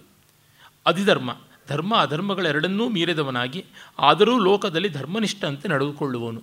ಈ ಅಧಿಧರ್ಮ ಅನ್ನುವ ಶಬ್ದ ಜೀವನ್ಮುಕ್ತನ ವ್ಯವಹಾರ ಅನ್ನುವ ರೀತಿಯಲ್ಲಿ ಅವರು ಬಳಸ್ತಾರೆ. ಅವನು ಎಲ್ಲೆಲ್ಲೂ ಸ್ವಾತ್ಮವಂತನ್ನೇ ಕಾಣುತ್ತಿರುವನಾದ್ದರಿಂದ ಅವನಿಗೆ ಶತ್ರು ಮಿತ್ರರಿಲ್ಲ, ರಾಗದ್ವೇಷಗಳಿಲ್ಲ, ಪುಣ್ಯ ಪಾಪ ಸ್ಪರ್ಶವಿಲ್ಲ ವಿಧಿ ನಿಷೇಧಗಳ ಚಿಂತೆಯೂ ಇಲ್ಲ. ಹಾಗಿದ್ದರೂ ಅವನು ವಿಧಿ ನಿಷೇಧಗಳಿಗೆ ಒಳಪಟ್ಟವನು ಹೇಗೋ ಹಾಗೆ ಜಗದ್ವ್ಯವಹಾರವನ್ನು ನಡೆಸುತ್ತಾ ಅವುಗಳ ಫಲಾಫಲವನ್ನು ತಪ್ಪಿಸಿಕೊಂಡವನಾಗಿರುತ್ತಾನೆ. ಅದಕ್ಕೆ ತ್ಯಜಧರ್ಮ ಮಧರ್ಮಂಚ ತ್ಯಜ ಸತ್ಯಾನೃತೆ ಚತ ಸತ್ಯಾನೃತೆ ಪುನಸ್ತ್ಯಕ್ವ ಏನ ತ್ಯಜಸಿ ತತ್ಯಜ ಅನ್ನುವ ಮಹಾಭಾರತ ಯೋಗ ವಸಿಷ್ಠಾದಿಗಳಲ್ಲಿ ಬರುವ ಮಾತನ್ನು ಅವರು ಪುರಾವೆಯಾಗಿ ಕೊಡ್ತಾರೆ. ಅಂದರೆ ಈ ರೀತಿ ಒಂದು ಟರ್ಮಿನಾಲಜಿಯನ್ನು ಒಂದು ಪರಿಭಾಷೆಯನ್ನು ಅವರು ಹಾಗೆ ಬೆಳೆಸ್ತಾರೆ. ಅವಿದ್ಯೆ. ಈ ಮಾತು ಗೀತೆಯಲ್ಲಿಲ್ಲ, ಶಾಸ್ತ್ರದಲ್ಲಿ ಉಂಟು. ಅವಿದ್ಯೆ ಎಂದರೆ ಮನುಷ್ಯನ ಜ್ಞಾನವು ಸಾಕಾಗದಿರೋಣ, ನ್ಯೂನತೆ ಡಿಫಿಷಿಯನ್ಸಿ ಜ್ಞಾನಶೂನ್ಯತೆಯಲ್ಲ. ಅವನು ಆತ್ಮದ ಚಿತ್ಪ್ರಭಾವವು ಆತನ ಪೂರ್ವ ಜನ್ಮ ಮಲಗಳಿಂದ ಮುಚ್ಚಲ್ಪಟ್ಟಿರುತ್ತದೆ, ಆದುದರಿಂದ ಅವನು ಮಾಯೆಯನ್ನು ಮಾಯೆಯೆಂದು ಕಂಡುಕೊಳ್ಳಲು ಅಸಮರ್ಥನಾಗಿರುತ್ತಾನೆ. ಈ ಜ್ಞಾನದಲ್ಲಿ ಊನವಾಗಿರುವಿಕೆಯೇ ತಿಳುವಳಿಕೆಯ ಸಾಕಾಗದಿರೋಣವೇ ಅವಿದ್ಯೆ. ಈ ರೀತಿ ನಮ್ಮ ಮುಂದೆ ಕುಳಿತು ಮಾತನಾಡ್ತಾ ಇದ್ದಾರೋ ಅನ್ನುವಂತೆ ಬರೀತಾರೆ. ಹಮನಾಯಕರು ಡಿ ವಿ ಜಿಯವರ ಕೃತಿಶ್ರೇಣಿ ಸಂಪಾದಕರಾಗಿ ಬರೀತಾರೆ, ನಮ್ಮೆದುರಿಗೆ ಅವರೇ ನಿಂತು ಪ್ರವಚನ ಮಾಡ್ತಾ ಇದ್ದಾರಾ ಅನ್ನುವ ರೀತಿಯಲ್ಲಿ ಕಾಣಿಸಿಕೊಳ್ಳುತ್ತದೆ ಅಂತ. ಹೀಗೆ ಸ್ಥೂಲವಾಗಿ ಅದರ ಭಾಷೆಯನ್ನು, ಅದರ ಒಂದು ಪ್ರೆಸೆಂಟೇಷನ್ ಅಂತೀವಲ್ಲ, ಅದರ ಪ್ರಸ್ತುತೀಕರಣದ ವಿಧಾನವನ್ನು ನೋಡಿದಾಗ ಕೂಡ ಗೊತ್ತಾಗುತ್ತದೆ ಅಷ್ಟು ಸೊಗಸಾದದ್ದು ಅವರೇ ಬಳ ಬರ್ಕೊಳ್ತಾರೆ. ಇದು ತದೇಕ ದೀಕ್ಷೆಯಿಂದ ಪಂಡಿತನೊಬ್ಬನು ದತ್ತಾವಧಾನದಿಂದ ಬರೆದಂಥ ಗ್ರಂಥವಲ್ಲ. ಇದು ವಾರದಿಂದ ವಾರಕ್ಕೆ ಹೋಗ್ತಾ ಇದ್ದದ್ದು. ಮಧ್ಯೆ ಮಧ್ಯೆ ಪ್ರಶ್ನೋತ್ತರಗಳು, ಪೂರ್ವಾಪರಗಳನ್ನು ಮತ್ತೆ ಪ್ರಸ್ತಾವನೆ ಮಾಡುವುದು. ಈ ರೀತಿಯಾಗಿ ನಾನಾ ಅಡೆತಡೆಗಳ ಮಧ್ಯೆ ಬಂದದ್ದು. ಅಷ್ಟು ಮಾತ್ರವಲ್ಲದೆ ಅವರು ಹೇಳ್ತಾರೆ, ನನ್ನ ಜಾತಕದಲ್ಲಿಯೇ ವಿಕ್ಷೇಪಗಳ ನಡುವೆಯೇ ಯಾವುದಾದರೂ ಕೆಲಸ ಆಗುವುದು ಅಂತಿದೆ. ವಿಕ್ಷೇಪಗಳಿಲ್ಲದೆ ಶುದ್ಧ ವಿರಾಮದಿಂದ ಏಕಾಗ್ರ ದೀಕ್ಷೆಯಿಂದ ಬರೆಯುವುದು ನನ್ನ ಬದುಕಿಗೆ ಬಂದಿಲ್ಲ. ಹಾಗೆ ಬಂದಿದ್ದರೆ ಎಲ್ಲ ಚೆನ್ನಾಗಿರ್ತಿತ್ತು ಅನ್ನುತ್ತಲೂ ನಚ್ಚಿಕೆ ಇಲ್ಲ ಅಂತಲೂ ಬರೀತಾರೆ. ಎಷ್ಟು ದೊಡ್ಡ ಆತ್ಮವಿಮರ್ಶೆ ಅಂತ. ಆದರೆ ಹಾಗೆಲ್ಲ ಇದ್ದರೂ ಇವರು ಬರೆದದ್ದು ಇದನ್ನೆಲ್ಲವನ್ನೂ ಸಜ್ಜು ಮಾಡಿಕೊಂಡಂಥ ಮಹಾವಿದ್ವಾಂಸನೊಬ್ಬನ ಬರವಣಿಗೆಗಿಂತ ಸುಬೋಧವಾಗಿದೆ, ಸುಗ್ರಾಹ್ಯವಾಗಿದೆ, ರಸಮಯವಾಗಿದೆ ಅಂತಂದರೆ ನಮಗೆ ಗೊತ್ತಾಗುತ್ತದೆ ಅವರ ಮನಃಪ್ರಸಾದ ಯಾವ ಬಗೆಯಾದದ್ದು ಅಂತ. ನಾನು ಹಲವು ಬಾರಿ ರಾಮಸ್ವಾಮಿಯವ್ರನ್ನ ಕೇಳಿದ್ದೀನಿ. ಅವರು ಮಾತನಾಡ್ತಾ ಇದ್ದಾಗ ಈ ರೀತಿಯಲ್ಲೇ ಮಾತನಾಡ್ತಾ ಇದ್ರ ಅಂತ. ತೊಂಬತ್ತು ಭಾಗ ಅವರು ಮಾತನಾಡಿದ ಹಾಗೆಯೇ ಇರುವುದು ಈ ಹೊತ್ತಿನಿಗೂ ಆ ಪುಸ್ತಕ ಅಂತಂದಿದ್ದಾರೆ. ಅಂದರೆ ಆ ಮಟ್ಟದ clarity of expression before that clarity of understanding clarity of thinking ಅದು ತುಂಬ ದೊಡ್ಡದಾದದ್ದು. ಯಾವುದಾದ ಮೇಲೆ ಏನು ಬರಬೇಕು? ಯಾವುದಾದ ಮೇಲೆ ಯಾವುದನ್ನು ಎತ್ತುಕೊಳ್ಬೇಕು ಯಾವುದಕ್ಕೆ ಯಾವ ಉದಾಹರಣೆ ಬೇಕು, ಅದು ಪೂರಕವಾಗಿ, ಸಮರಸವಾಗಿ ಬೆರೆತು ನ್ಯೂನಾತಿ ರೇಖೆಗಳಿಲ್ಲದೆ ಪ್ರಕ್ರಮ ಭಂಗ ಇಲ್ಲದೆ. ಅಂದರೆ ಕ್ರಮಕ್ರಮವಾಗಿ ಬೆಳೆದುಕೊಂಡು ಬರಬೇಕಲ್ಲ. ಆ ರೀತಿಯಾಗಿ ಇರಬೇಕು. ಎಲ್ಲಿಯೂ ಅಸಮತೋಲನ ತೋರಬಾರದು. ವಿಚಾರದಲ್ಲಿಯೂ ಅಷ್ಟೇ, ಅದರ ಆಚಾರ, ಪ್ರೆಸೆಂಟೇಷನ್ನಲ್ಲಿಯೂ ಅಷ್ಟೇ. ಅಂದರೆ ವಾಕು ಅರ್ಥಗಳ. ಸ್ಟಫ್, ಕಾಂಟೆಂಟ್ ಆ್ಯಂಡ್ ಸ್ಟ್ರಕ್ಚರ್ ಅಂತೀವಲ್ಲ, ಸಬ್ಸ್ಟೆನ್ಸ್ ಆ್ಯಂಡ್ ಸ್ಟ್ರಕ್ಚರ್ ಅಂತೀವಲ್ಲ, ಅವುಗಳಲ್ಲಿ ಅಂದರೆ ಆಕೃತಿ ಆಶಯಗಳಲ್ಲಿ ಈ ಮಟ್ಟದ ಹದವನ್ನು ತರುವುದು ತುಂಬ ತುಂಬ ದೊಡ್ಡದಾದದ್ದು. ಆಮೇಲೆ ಈ ಭಗವದ್ಗೀತೆಯಂಥ ಮಹಾಗ್ರಂಥಕ್ಕೆ ನಮಗೆ ಸಿಗುವ ಅತ್ಯಂತ ಪ್ರಾಚೀನವಾದ ಸಾಂಪ್ರದಾಯಿಕ ವ್ಯಾಖ್ಯಾನ ಅಂದರೆ ಶಂಕರ ಭಗವತ್ಪಾದರ ಭಗವದ್ಗೀತಾ ಭಾಷ್ಯ. ಅದಾದ ಮೇಲೆ ಭಗವದ್ ರಾಮಾನುಜರದು, ಮಧ್ವಾಚಾರ್ಯರದು, ಹೀಗೆ ಅನೇಕರದು ಉಂಟು. ಪೈಶಾಚ ಭಾಷ್ಯ ಅಂತ ಕೂಡ ಒಂದು ಉಂಟು. ಮಹಾಮಹೇಶ್ವರ ಅಭಿನವಗುಪ್ತರು ಮಾಡಿದ್ದು ಉಂಟು. ಆಲ್ಬೆರೂನಿ ತಾನು ಭಾರತ ದೇಶಕ್ಕೆ ಬಂದಾಗ ಗಜ್ನಿ ಮಹಮ್ಮದ್ನ ಆಸ್ಥಾನದಲ್ಲಿದ್ದವನು ಭಗವದ್ಗೀತೆಯ ಪರಾಮರ್ಶೆಯನ್ನು ಮಾಡ್ತಾನೆ.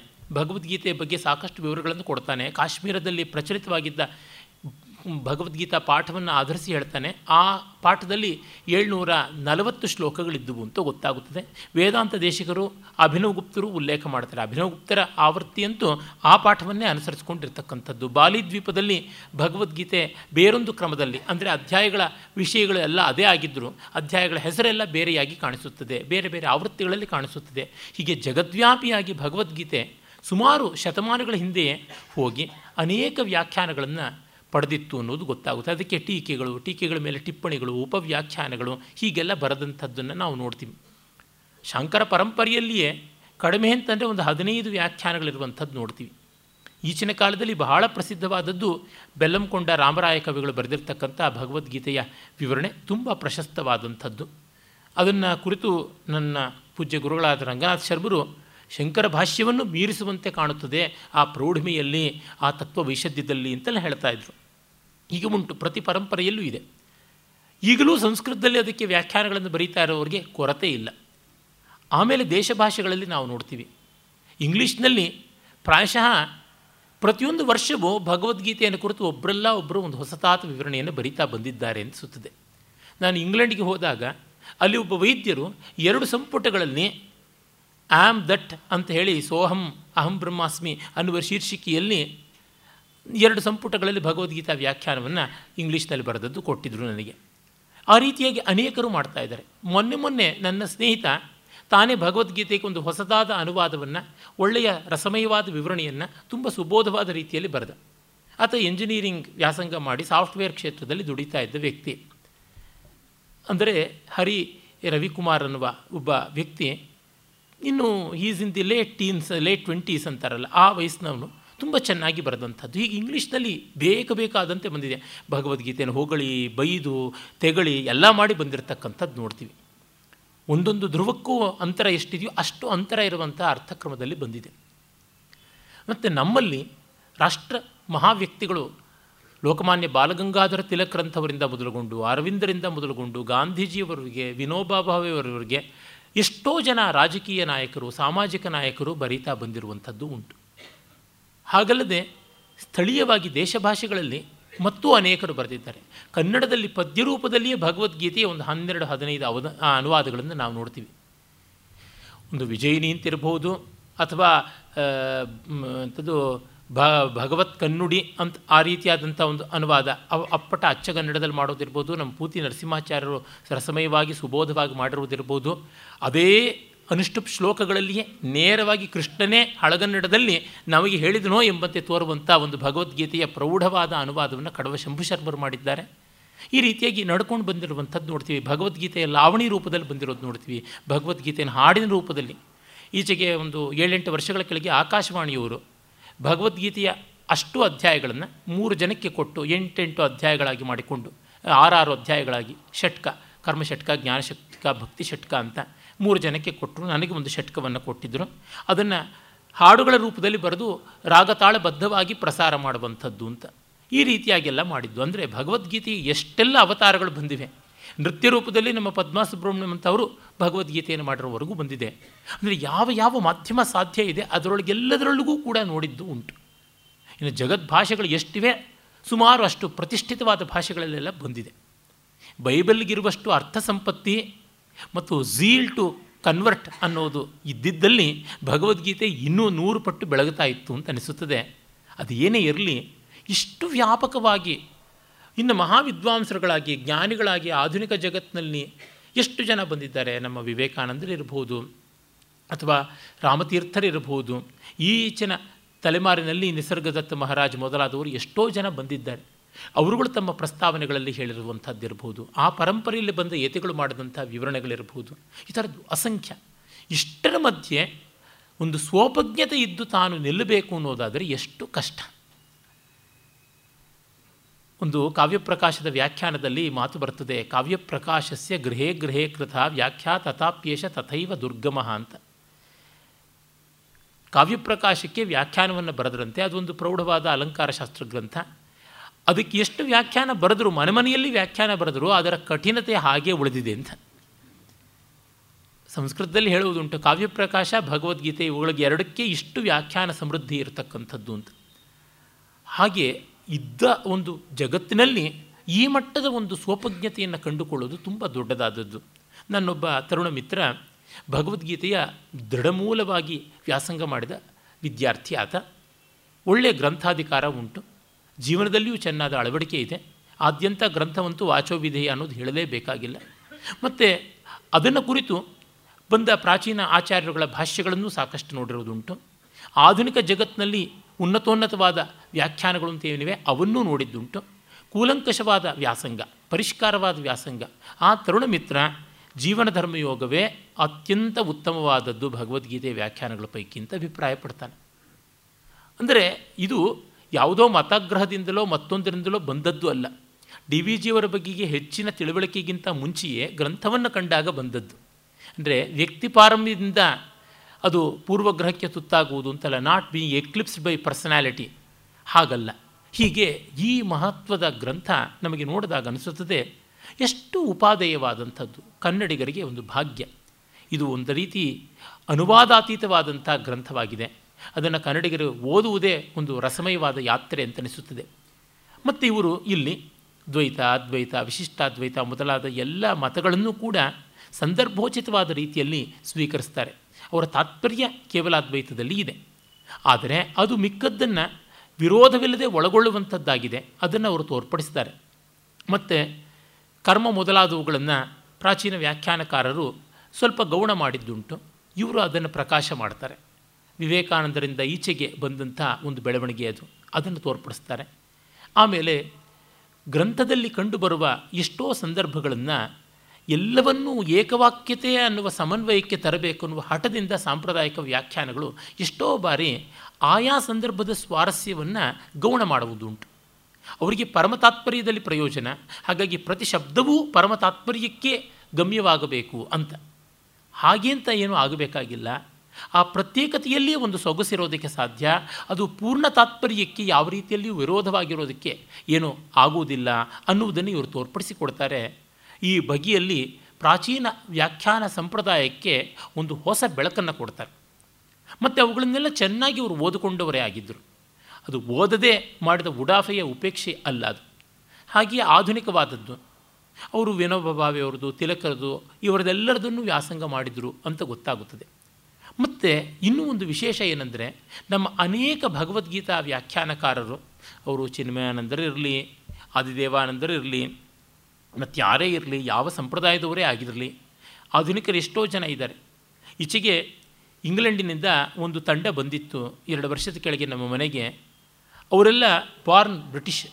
ಅವರು ಭಗವದ್ಗೀತೆಯನ್ನು ಶಂಕರ ಭಾಷ್ಯದ ನೆರವಿನಿಂದ ವಿಶೇಷವಾಗಿ ಅಧ್ಯಯನ ಮಾಡಿ, ತಮ್ಮ ಅನುಸಂಧಾನಕ್ಕೆ ಬ್ಲ್ಯಾಂಕ್ ವರ್ಸ್ ಗ್ರ್ಯಾಂಡ್ ಸ್ಟೈಲ್ ಅಂತ ಮಿಲ್ಟ್ ಅಂತ ಹೇಳ್ತೀವಲ್ಲ, ಆ ಶೈಲಿಯಲ್ಲಿ ಭಗವದ್ಗೀತೆಯ ಇಂಗ್ಲೀಷ್ ಅನುವಾದ ಮಾಡಿ ಪ್ರಕಾಶನ ಮಾಡಿದರು, ಅದನ್ನು ಕೊಟ್ಟಿದ್ರು. ಬಹಳ ಸುಂದರವಾದಂಥ ಅನುವಾದ. ಇಟ್ಸ್ ವಂಡರ್ಫುಲ್ ಪೊಯೆಟ್ರಿ ನಾನು ಎಡ್ವಿನ್ ಅರ್ಲಾಲ್ಡ್ ಮೊದಲಾದವರ ಸಾಂಗ್ ಸೆಲೆಸ್ಟ್ರಿಯಲ್ ಇತ್ಯಾದಿ ಭಗವದ್ಗೀತಾ ಪದ್ಯಾನುವಾದಗಳನ್ನು ನೋಡಿದ್ದೆ. ಆದರೆ ನನಗಿದು ತುಂಬ ಉತ್ತಮವಾದಂಥ ಅನುವಾದ ಅಂತ ಅನಿಸ್ತು. ಹೀಗೆ ಆ ರೀತಿಯಾದ ಕಾವ್ಯಮಯವಾದಂಥ ಶೈಲಿಯ ಅನುವಾದಗಳೆಲ್ಲ ಇದ್ದರೂ ವ್ಯಾಖ್ಯಾನಗಳು ಮಾತ್ರ ಕಾವ್ಯವನ್ನು ಒಳಗೊಂಡಂತೆ ಇರಲಿಲ್ಲ. ಡಿ ವಿ ಜಿಯವರು ಇಲ್ಲಿ ಅನೇಕ ಕಾವ್ಯಗಳಿಂದ ಉದಾಹರಣೆ ಕೊಡ್ತಾರೆ.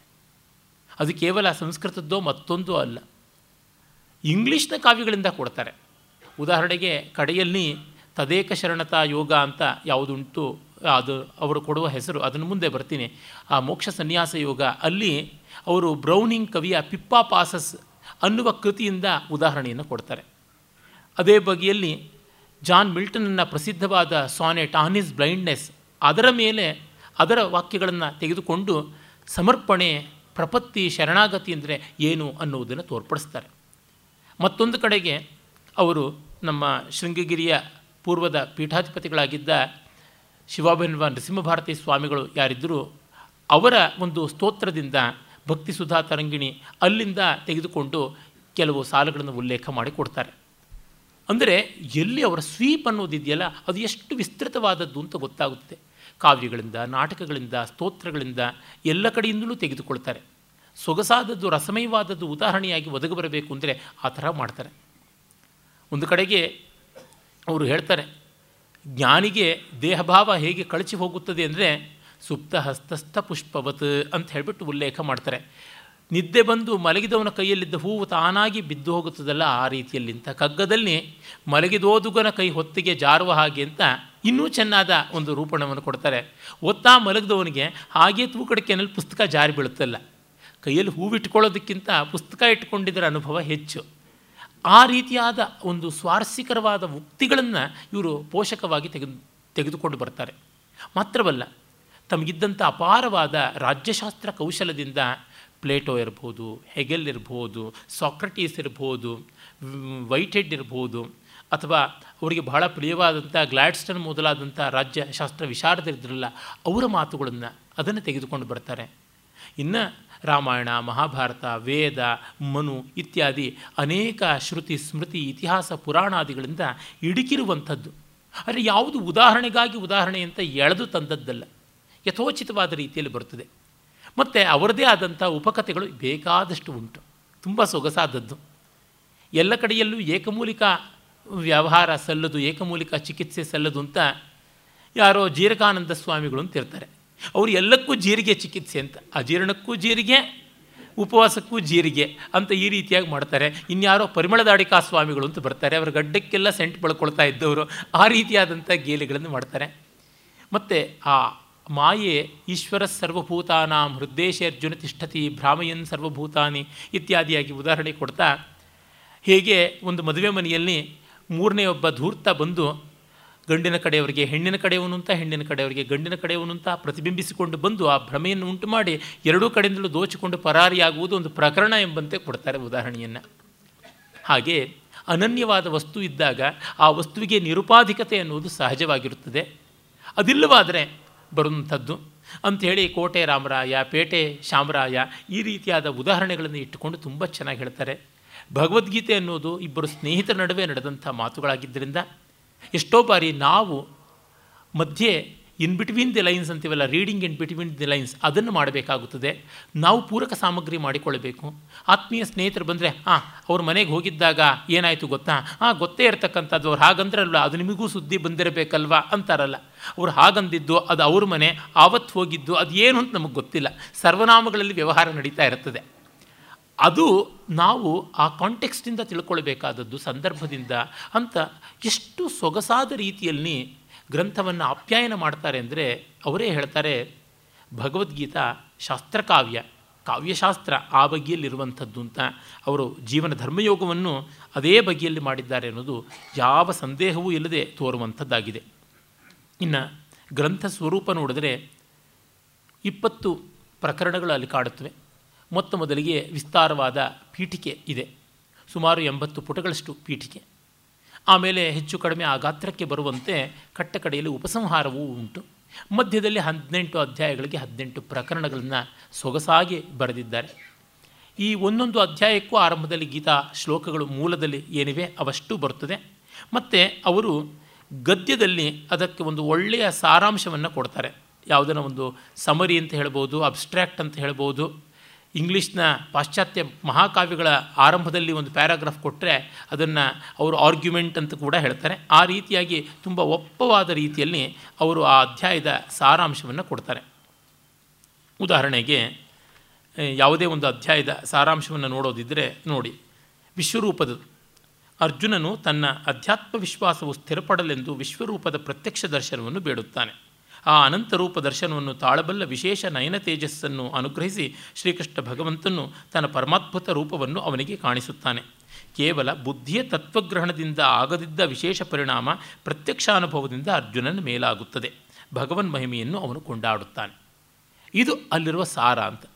ಅಂದರೆ ಉಪದೇಶ ಕಿವಿಗೆ ಬಿದ್ದರೆ ಸಾಕಾಗೋದಿಲ್ಲ, ಪ್ರಯೋಗ ಕಣ್ಣಿಗೆ ಕಾಣಬೇಕು, ಚಕ್ಷುರ್ವೈ ಸತ್ಯಂ ಅನ್ನುವಂಥ ಮಾತು ಆ ರೀತಿಯಾಗಿ ಬರುತ್ತದೆ. ಹಾಗೆಯೇ ವಿಭೂತಿ ಯೋಗದಲ್ಲೂ ಕೂಡ ಅಷ್ಟೇ ಭಕ್ತಿಯೋಗದಲ್ಲಿ ಭಕ್ತಿಯೋಗದ್ದು ಅವರು ಹೇಳ್ತಾರೆ, ನಮಗೆ ದೊರೆತ ಸುಖವೆಲ್ಲ ಈಶ್ವರ ಪ್ರಸಾದ. ದುಃಖವು ಆತನು ನಮಗೆ ವಿಧಿಸಿರುವ ಜೀವಶೋಧನೆ ಈ ಭಾವನೆಯಿಂದ ಜಗದನುಭವಗಳನ್ನು ಕಾಣುವುದೇ ಕರ್ಮಫಲತ್ಯಾಗ ಈ ಸ್ಪಷ್ಟತೆಯಿಂದ ಯಾವ ಪ್ರಾಚೀನ ಗ್ರಂಥಗಳಾಗಲಿ, ನವೀನ ಗ್ರಂಥಗಳಾಗಲಿ ಬರೆದಿಲ್ಲ. ನಮಗೆ ದೊರೆತ ಸುಖವೆಲ್ಲ ಈಶ್ವರ ಪ್ರಸಾದ, ದುಃಖವು ಆತನು ನಮಗೆ ವಿಧಿಸಿರುವ ಜೀವಶೋಧನೆ ಈ ಭಾವನೆಯಿಂದ ಜಗದನುಭವಗಳನ್ನು ಕಾಣುವುದೇ ಕರ್ಮಫಲತ್ಯಾಗ. ಕರ್ಮಫಲತ್ಯಾಗಕ್ಕೆ ಲಕ್ಷಣ ಏನು ಅಂತ ಇಷ್ಟು ಸುಂದರವಾಗಿ, ಎಷ್ಟು ಮನನೀಯವಾಗಿ ಹೇಳ್ತಾರೆ. ಇದು ಜಾಗರೂಕವಾದ ಕರ್ತವ್ಯ ನಿರ್ಣಯವನ್ನು, ಧರ್ಮೈಕ ನಿಷ್ಠೆಯನ್ನು, ಫಲಾಫಲ ಸಮತ್ವ ದೃಷ್ಟಿಯನ್ನು, ಈಶ್ವರಾರ್ಪಣ ಬುದ್ಧಿಯನ್ನೂ ಅಪೇಕ್ಷಿಸುತ್ತದೆ. ಕ್ರಮಕ್ರಮವಾಗಿ ಅಹಂತೆಯ ಸಂಬಂಧವನ್ನು ಕಳೆದು, ಈಶ್ವರ ಸಂಬಂಧವನ್ನು ಪ್ರತ್ಯಕ್ಷೀಕಾರ ಮಾಡಿಕೊಳ್ಳುವ ವಿಧಾನವನ್ನು ಕೃಷ್ಣ ಭಗವಂತನು ಉಪದೇಶ ಮಾಡಿದ್ದಾನೆ. ಹೀಗೆ ಈ ಮಟ್ಟದ ಕ್ಲಾರಿಟಿ ಅಂತೀವಲ್ಲ. ತಿಳಿತನದಲ್ಲಿ ಅವರು ವಿಷಯಗಳನ್ನು ಕೊಡುವಂಥದ್ದು ತುಂಬ ವಿಶೇಷ. ಇದು ನಾವು ಕಾಣಬೇಕಾದಂಥದ್ದು. ನೋಡಿ, ಮತ್ತೊಂದು ಅಧ್ಯಾಯ ಅಧ್ಯಾಯದ್ದು ಹೇಳ್ತಾ ಇದ್ದೀನಿ. ವಿಭೂತಿ ಯೋಗದ್ದು. ನಮಗಿರುವ ವಿವೇಕ ಸ್ವಾತಂತ್ರ್ಯದ ಸದುಪಯೋಗವು ಭಗವಂತನ ಸ್ವರೂಪದ ಅಸಂಗಿತ್ವದ ಸರ್ವಶಕ್ತಿಮತ್ವದ ಅರಿವನ್ನು ಸಂಪಾದಿಸುವುದರಲ್ಲಿರುತ್ತದೆ. ನಮಗಿರುವ ವಿವೇಕ ಸ್ವಾತಂತ್ರ್ಯ, ನಮಗೆ discrimination ಅಂತಿದೆಯಲ್ಲ we have the free will to discriminate ಅಂತ.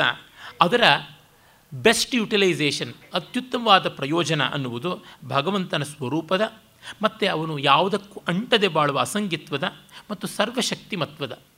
ಅದು ಸರ್ವ ವಿಧದಲ್ಲಿ ಆತ ಶಕ್ತನಾದಂಥವನು ಅಂತ ನಾವು ಏನು ಹೇಳ್ತೀವಿ? ಆಮ್ನಿಪೋಟೆಂಟ್ ಅಂತ ಆ ಬಗೆಯಲ್ಲಿ ಅದರ ಅರಿವನ್ನು ಸಂಪಾದಿಸುವುದರೊಳಗಿದೆ.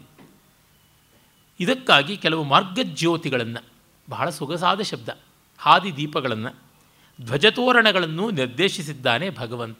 ಇಂತಹ ಕಾವ್ಯವನ್ನು ಬರೆದಿದ್ದಾರೆ.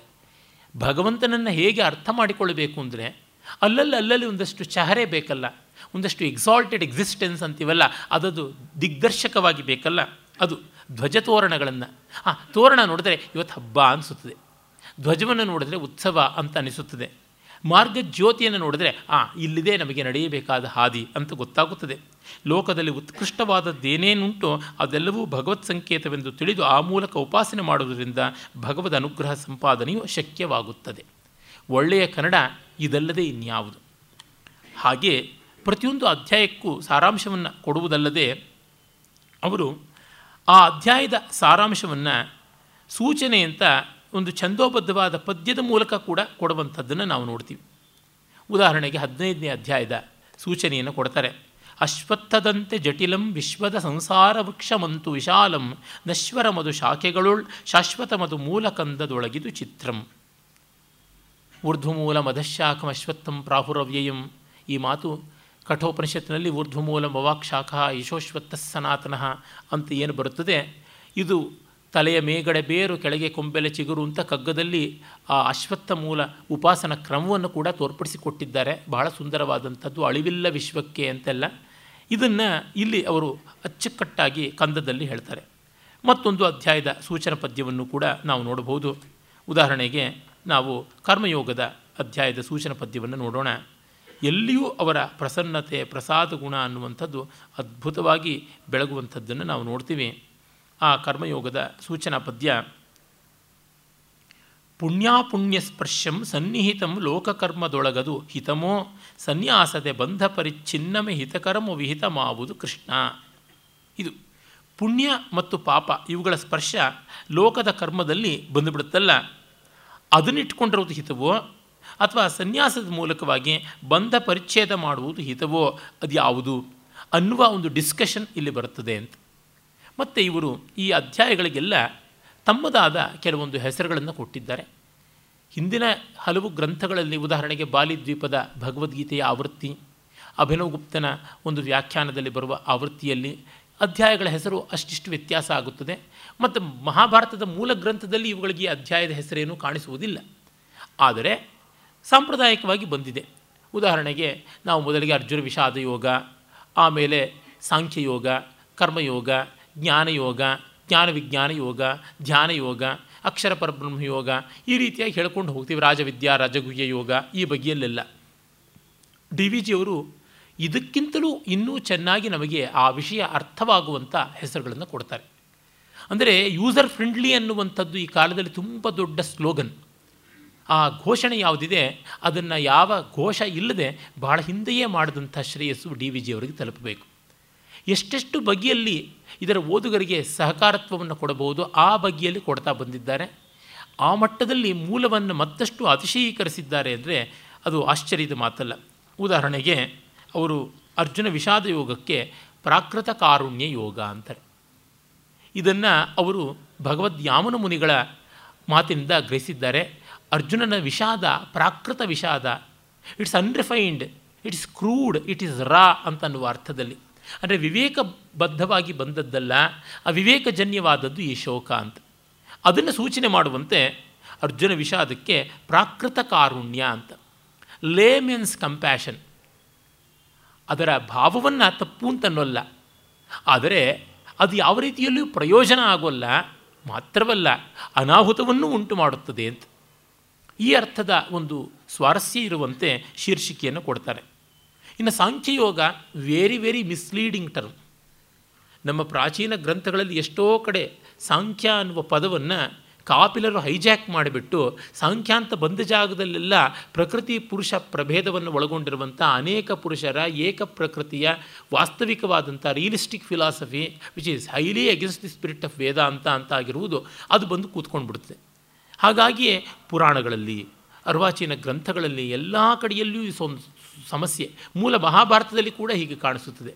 ಡಿ ವಿ ಜಿಯವರು ಅದಕ್ಕಾಗಿ ತುಂಬ ಒಳ್ಳೆಯ ಒಂದು ಹೆಸರನ್ನು ಕೊಟ್ಟಿದ್ದಾರೆ. ತತ್ವ ವಿವೇಕ ಯೋಗ ಅಂತ. ಸಾಂಖ್ಯ ಅನ್ನುವಂಥದ್ದು ಬಂದದ್ದು ಹೇಗೆ? ಸಮ್ಯಖ್ಯಾಪನಂ ಇತಿ ಸಾಂಖ್ಯಂ ಅಂತ. ಚೆನ್ನಾಗಿ ವಿವರಿಸುವಂಥದ್ದು, ವಿಸ್ತರಿಸುವಂಥದ್ದು, ವಿವೇಚನೆ ಮಾಡುವಂಥದ್ದು ಅಂತ. ಅದನ್ನು ಇಟ್ಟುಕೊಂಡು ಗೊಂದಲಕ್ಕೆ ಅವಕಾಶ ಇಲ್ಲದೆ ತತ್ವ, ಅದರ ತನ. ತತ್ ಅದು ತ್ವ ತನ. The nature of that. Thatness ಅಂತ ಹೇಳ್ಬೋದು, ಇಂಗ್ಲೀಷ್ನ ವ್ಯಾಕರಣ ಒಪ್ಪಿದರೆ, ಆ ರೀತಿಯಾಗಿ ತತ್ವ ಅದರ ತನವನ್ನು ವಿವೇಕ, ಬಿಡಿಸಿ ಬಿಡಿಸಿ ನೋಡುವಂಥದ್ದು ವಿ ವಿಚ್ಯತೆ ಇತಿ ವಿವೇಕ, ಆ ರೀತಿಯಾಗಿ ಸಾಂಖ್ಯ ಯೋಗವನ್ನು ತತ್ವ ವಿವೇಕ ಯೋಗ ಅಂತ ಮಾಡ್ತಾರೆ. ಇನ್ನು ಕರ್ಮಯೋಗ ಅನ್ನೋದು ಕೂಡ ಎಷ್ಟೋ ಬಾರಿ ಹಾಸ್ಯಕ್ಕೆ ತುತ್ತಾಗ್ಬಿಟ್ಟಿದೆ ನಮ್ಮ ಕರ್ಮ ಅದೇನು ಯೋಗ ಅಂತ. ಹಾಗಲ್ಲ, ಅದು ಸ್ವಧರ್ಮ ಯೋಗ ಅಂತ. ಕರ್ಮ ಅನ್ನೋದನ್ನು ಕೃಷ್ಣ ತುಂಬ ವ್ಯಾಪಕಾರ್ಥದಲ್ಲಿ ಬಳಸ್ತಾನೆ. ಅದನ್ನು ತುಂಬ ಸೊಗಸಾಗಿ ಡಿ ವಿ ಜಿಯವರು ಗ್ರಹಿಸಿ ತೋರ್ಪಡಿಸ್ತಾರೆ. ನಿಜ, ಸ್ವಾಮಿ ವಿವೇಕಾನಂದರೇ ಮೊದಲಾಗಿ ಅದನ್ನು ಮಾಡಿಕೊಟ್ಟಿದ್ದುಂಟು. ಆದರೆ ಪೂರ್ವಾಚಾರ್ಯರಲ್ಲಿ ಕರ್ಮ ಅನ್ನೋದನ್ನು ಕೇವಲ ಜೈಮಿನೀಯ ಮೀಮಾಂಸಾ ದೃಷ್ಟಿಯಿಂದ ಮಾತ್ರ ಮಾಡಿಕೊಂಡು, ವೈದಿಕ ಕರ್ಮಗಳು, ಕಾಮ್ಯ ಕರ್ಮಗಳು, ವೇದೋಕ್ತವಾದಂಥ ಯಜ್ಞ ಮೊದಲಾದಂಥವು ಅನ್ನೋದನ್ನು ಇವರು ಗೀತಾಚಾರ್ಯನ ಮತದಂತೆ ವಿಸ್ತರಿಸಿಕೊಂಡು ಪ್ರತಿಯೊಬ್ಬ ಜೀವಿಯೂ ಕೂಡ ನೈಕಶ್ಚಿತ್ ಕ್ಷಣಮಪಿ ಜಾತುತಿಷ್ಠತ್ಯ ಕರ್ಮಕೃತ್ ಅನ್ನುವ ಭಾವದಂತೆ ಪ್ರತಿಯೊಬ್ಬರಿಗೂ ಅನಿವಾರ್ಯವಾಗಿ ಒದಗಿ ಬಂದ ಕೆಲಸ ಇರುತ್ತದೆ. ಅದು ಅವರ ಅಸ್ತಿತ್ವಕ್ಕೆ ಬೇಕಾಗುವಂಥದ್ದು ಒಂದು. ಮತ್ತೊಂದು, ಅವರ ಅಸ್ತಿತ್ವದ ಜೊತೆಗೆ ಬೇರೆಯವರ ಅಸ್ತಿತ್ವಕ್ಕೂ ಸಹಕಾರಿಯಾಗುವುದು. ಇದು ಎರಡೂ ಚೆನ್ನಾಗಿ ಬೆಸೆಯಲ್ಪಟ್ಟಾಗ ಸ್ವಧರ್ಮ ಆಗುತ್ತದೆ ಅಂತ. ಮತ್ತು ಅದಕ್ಕೆ ಮೂರನೇ ಆಯಾಮ ಇದೆ.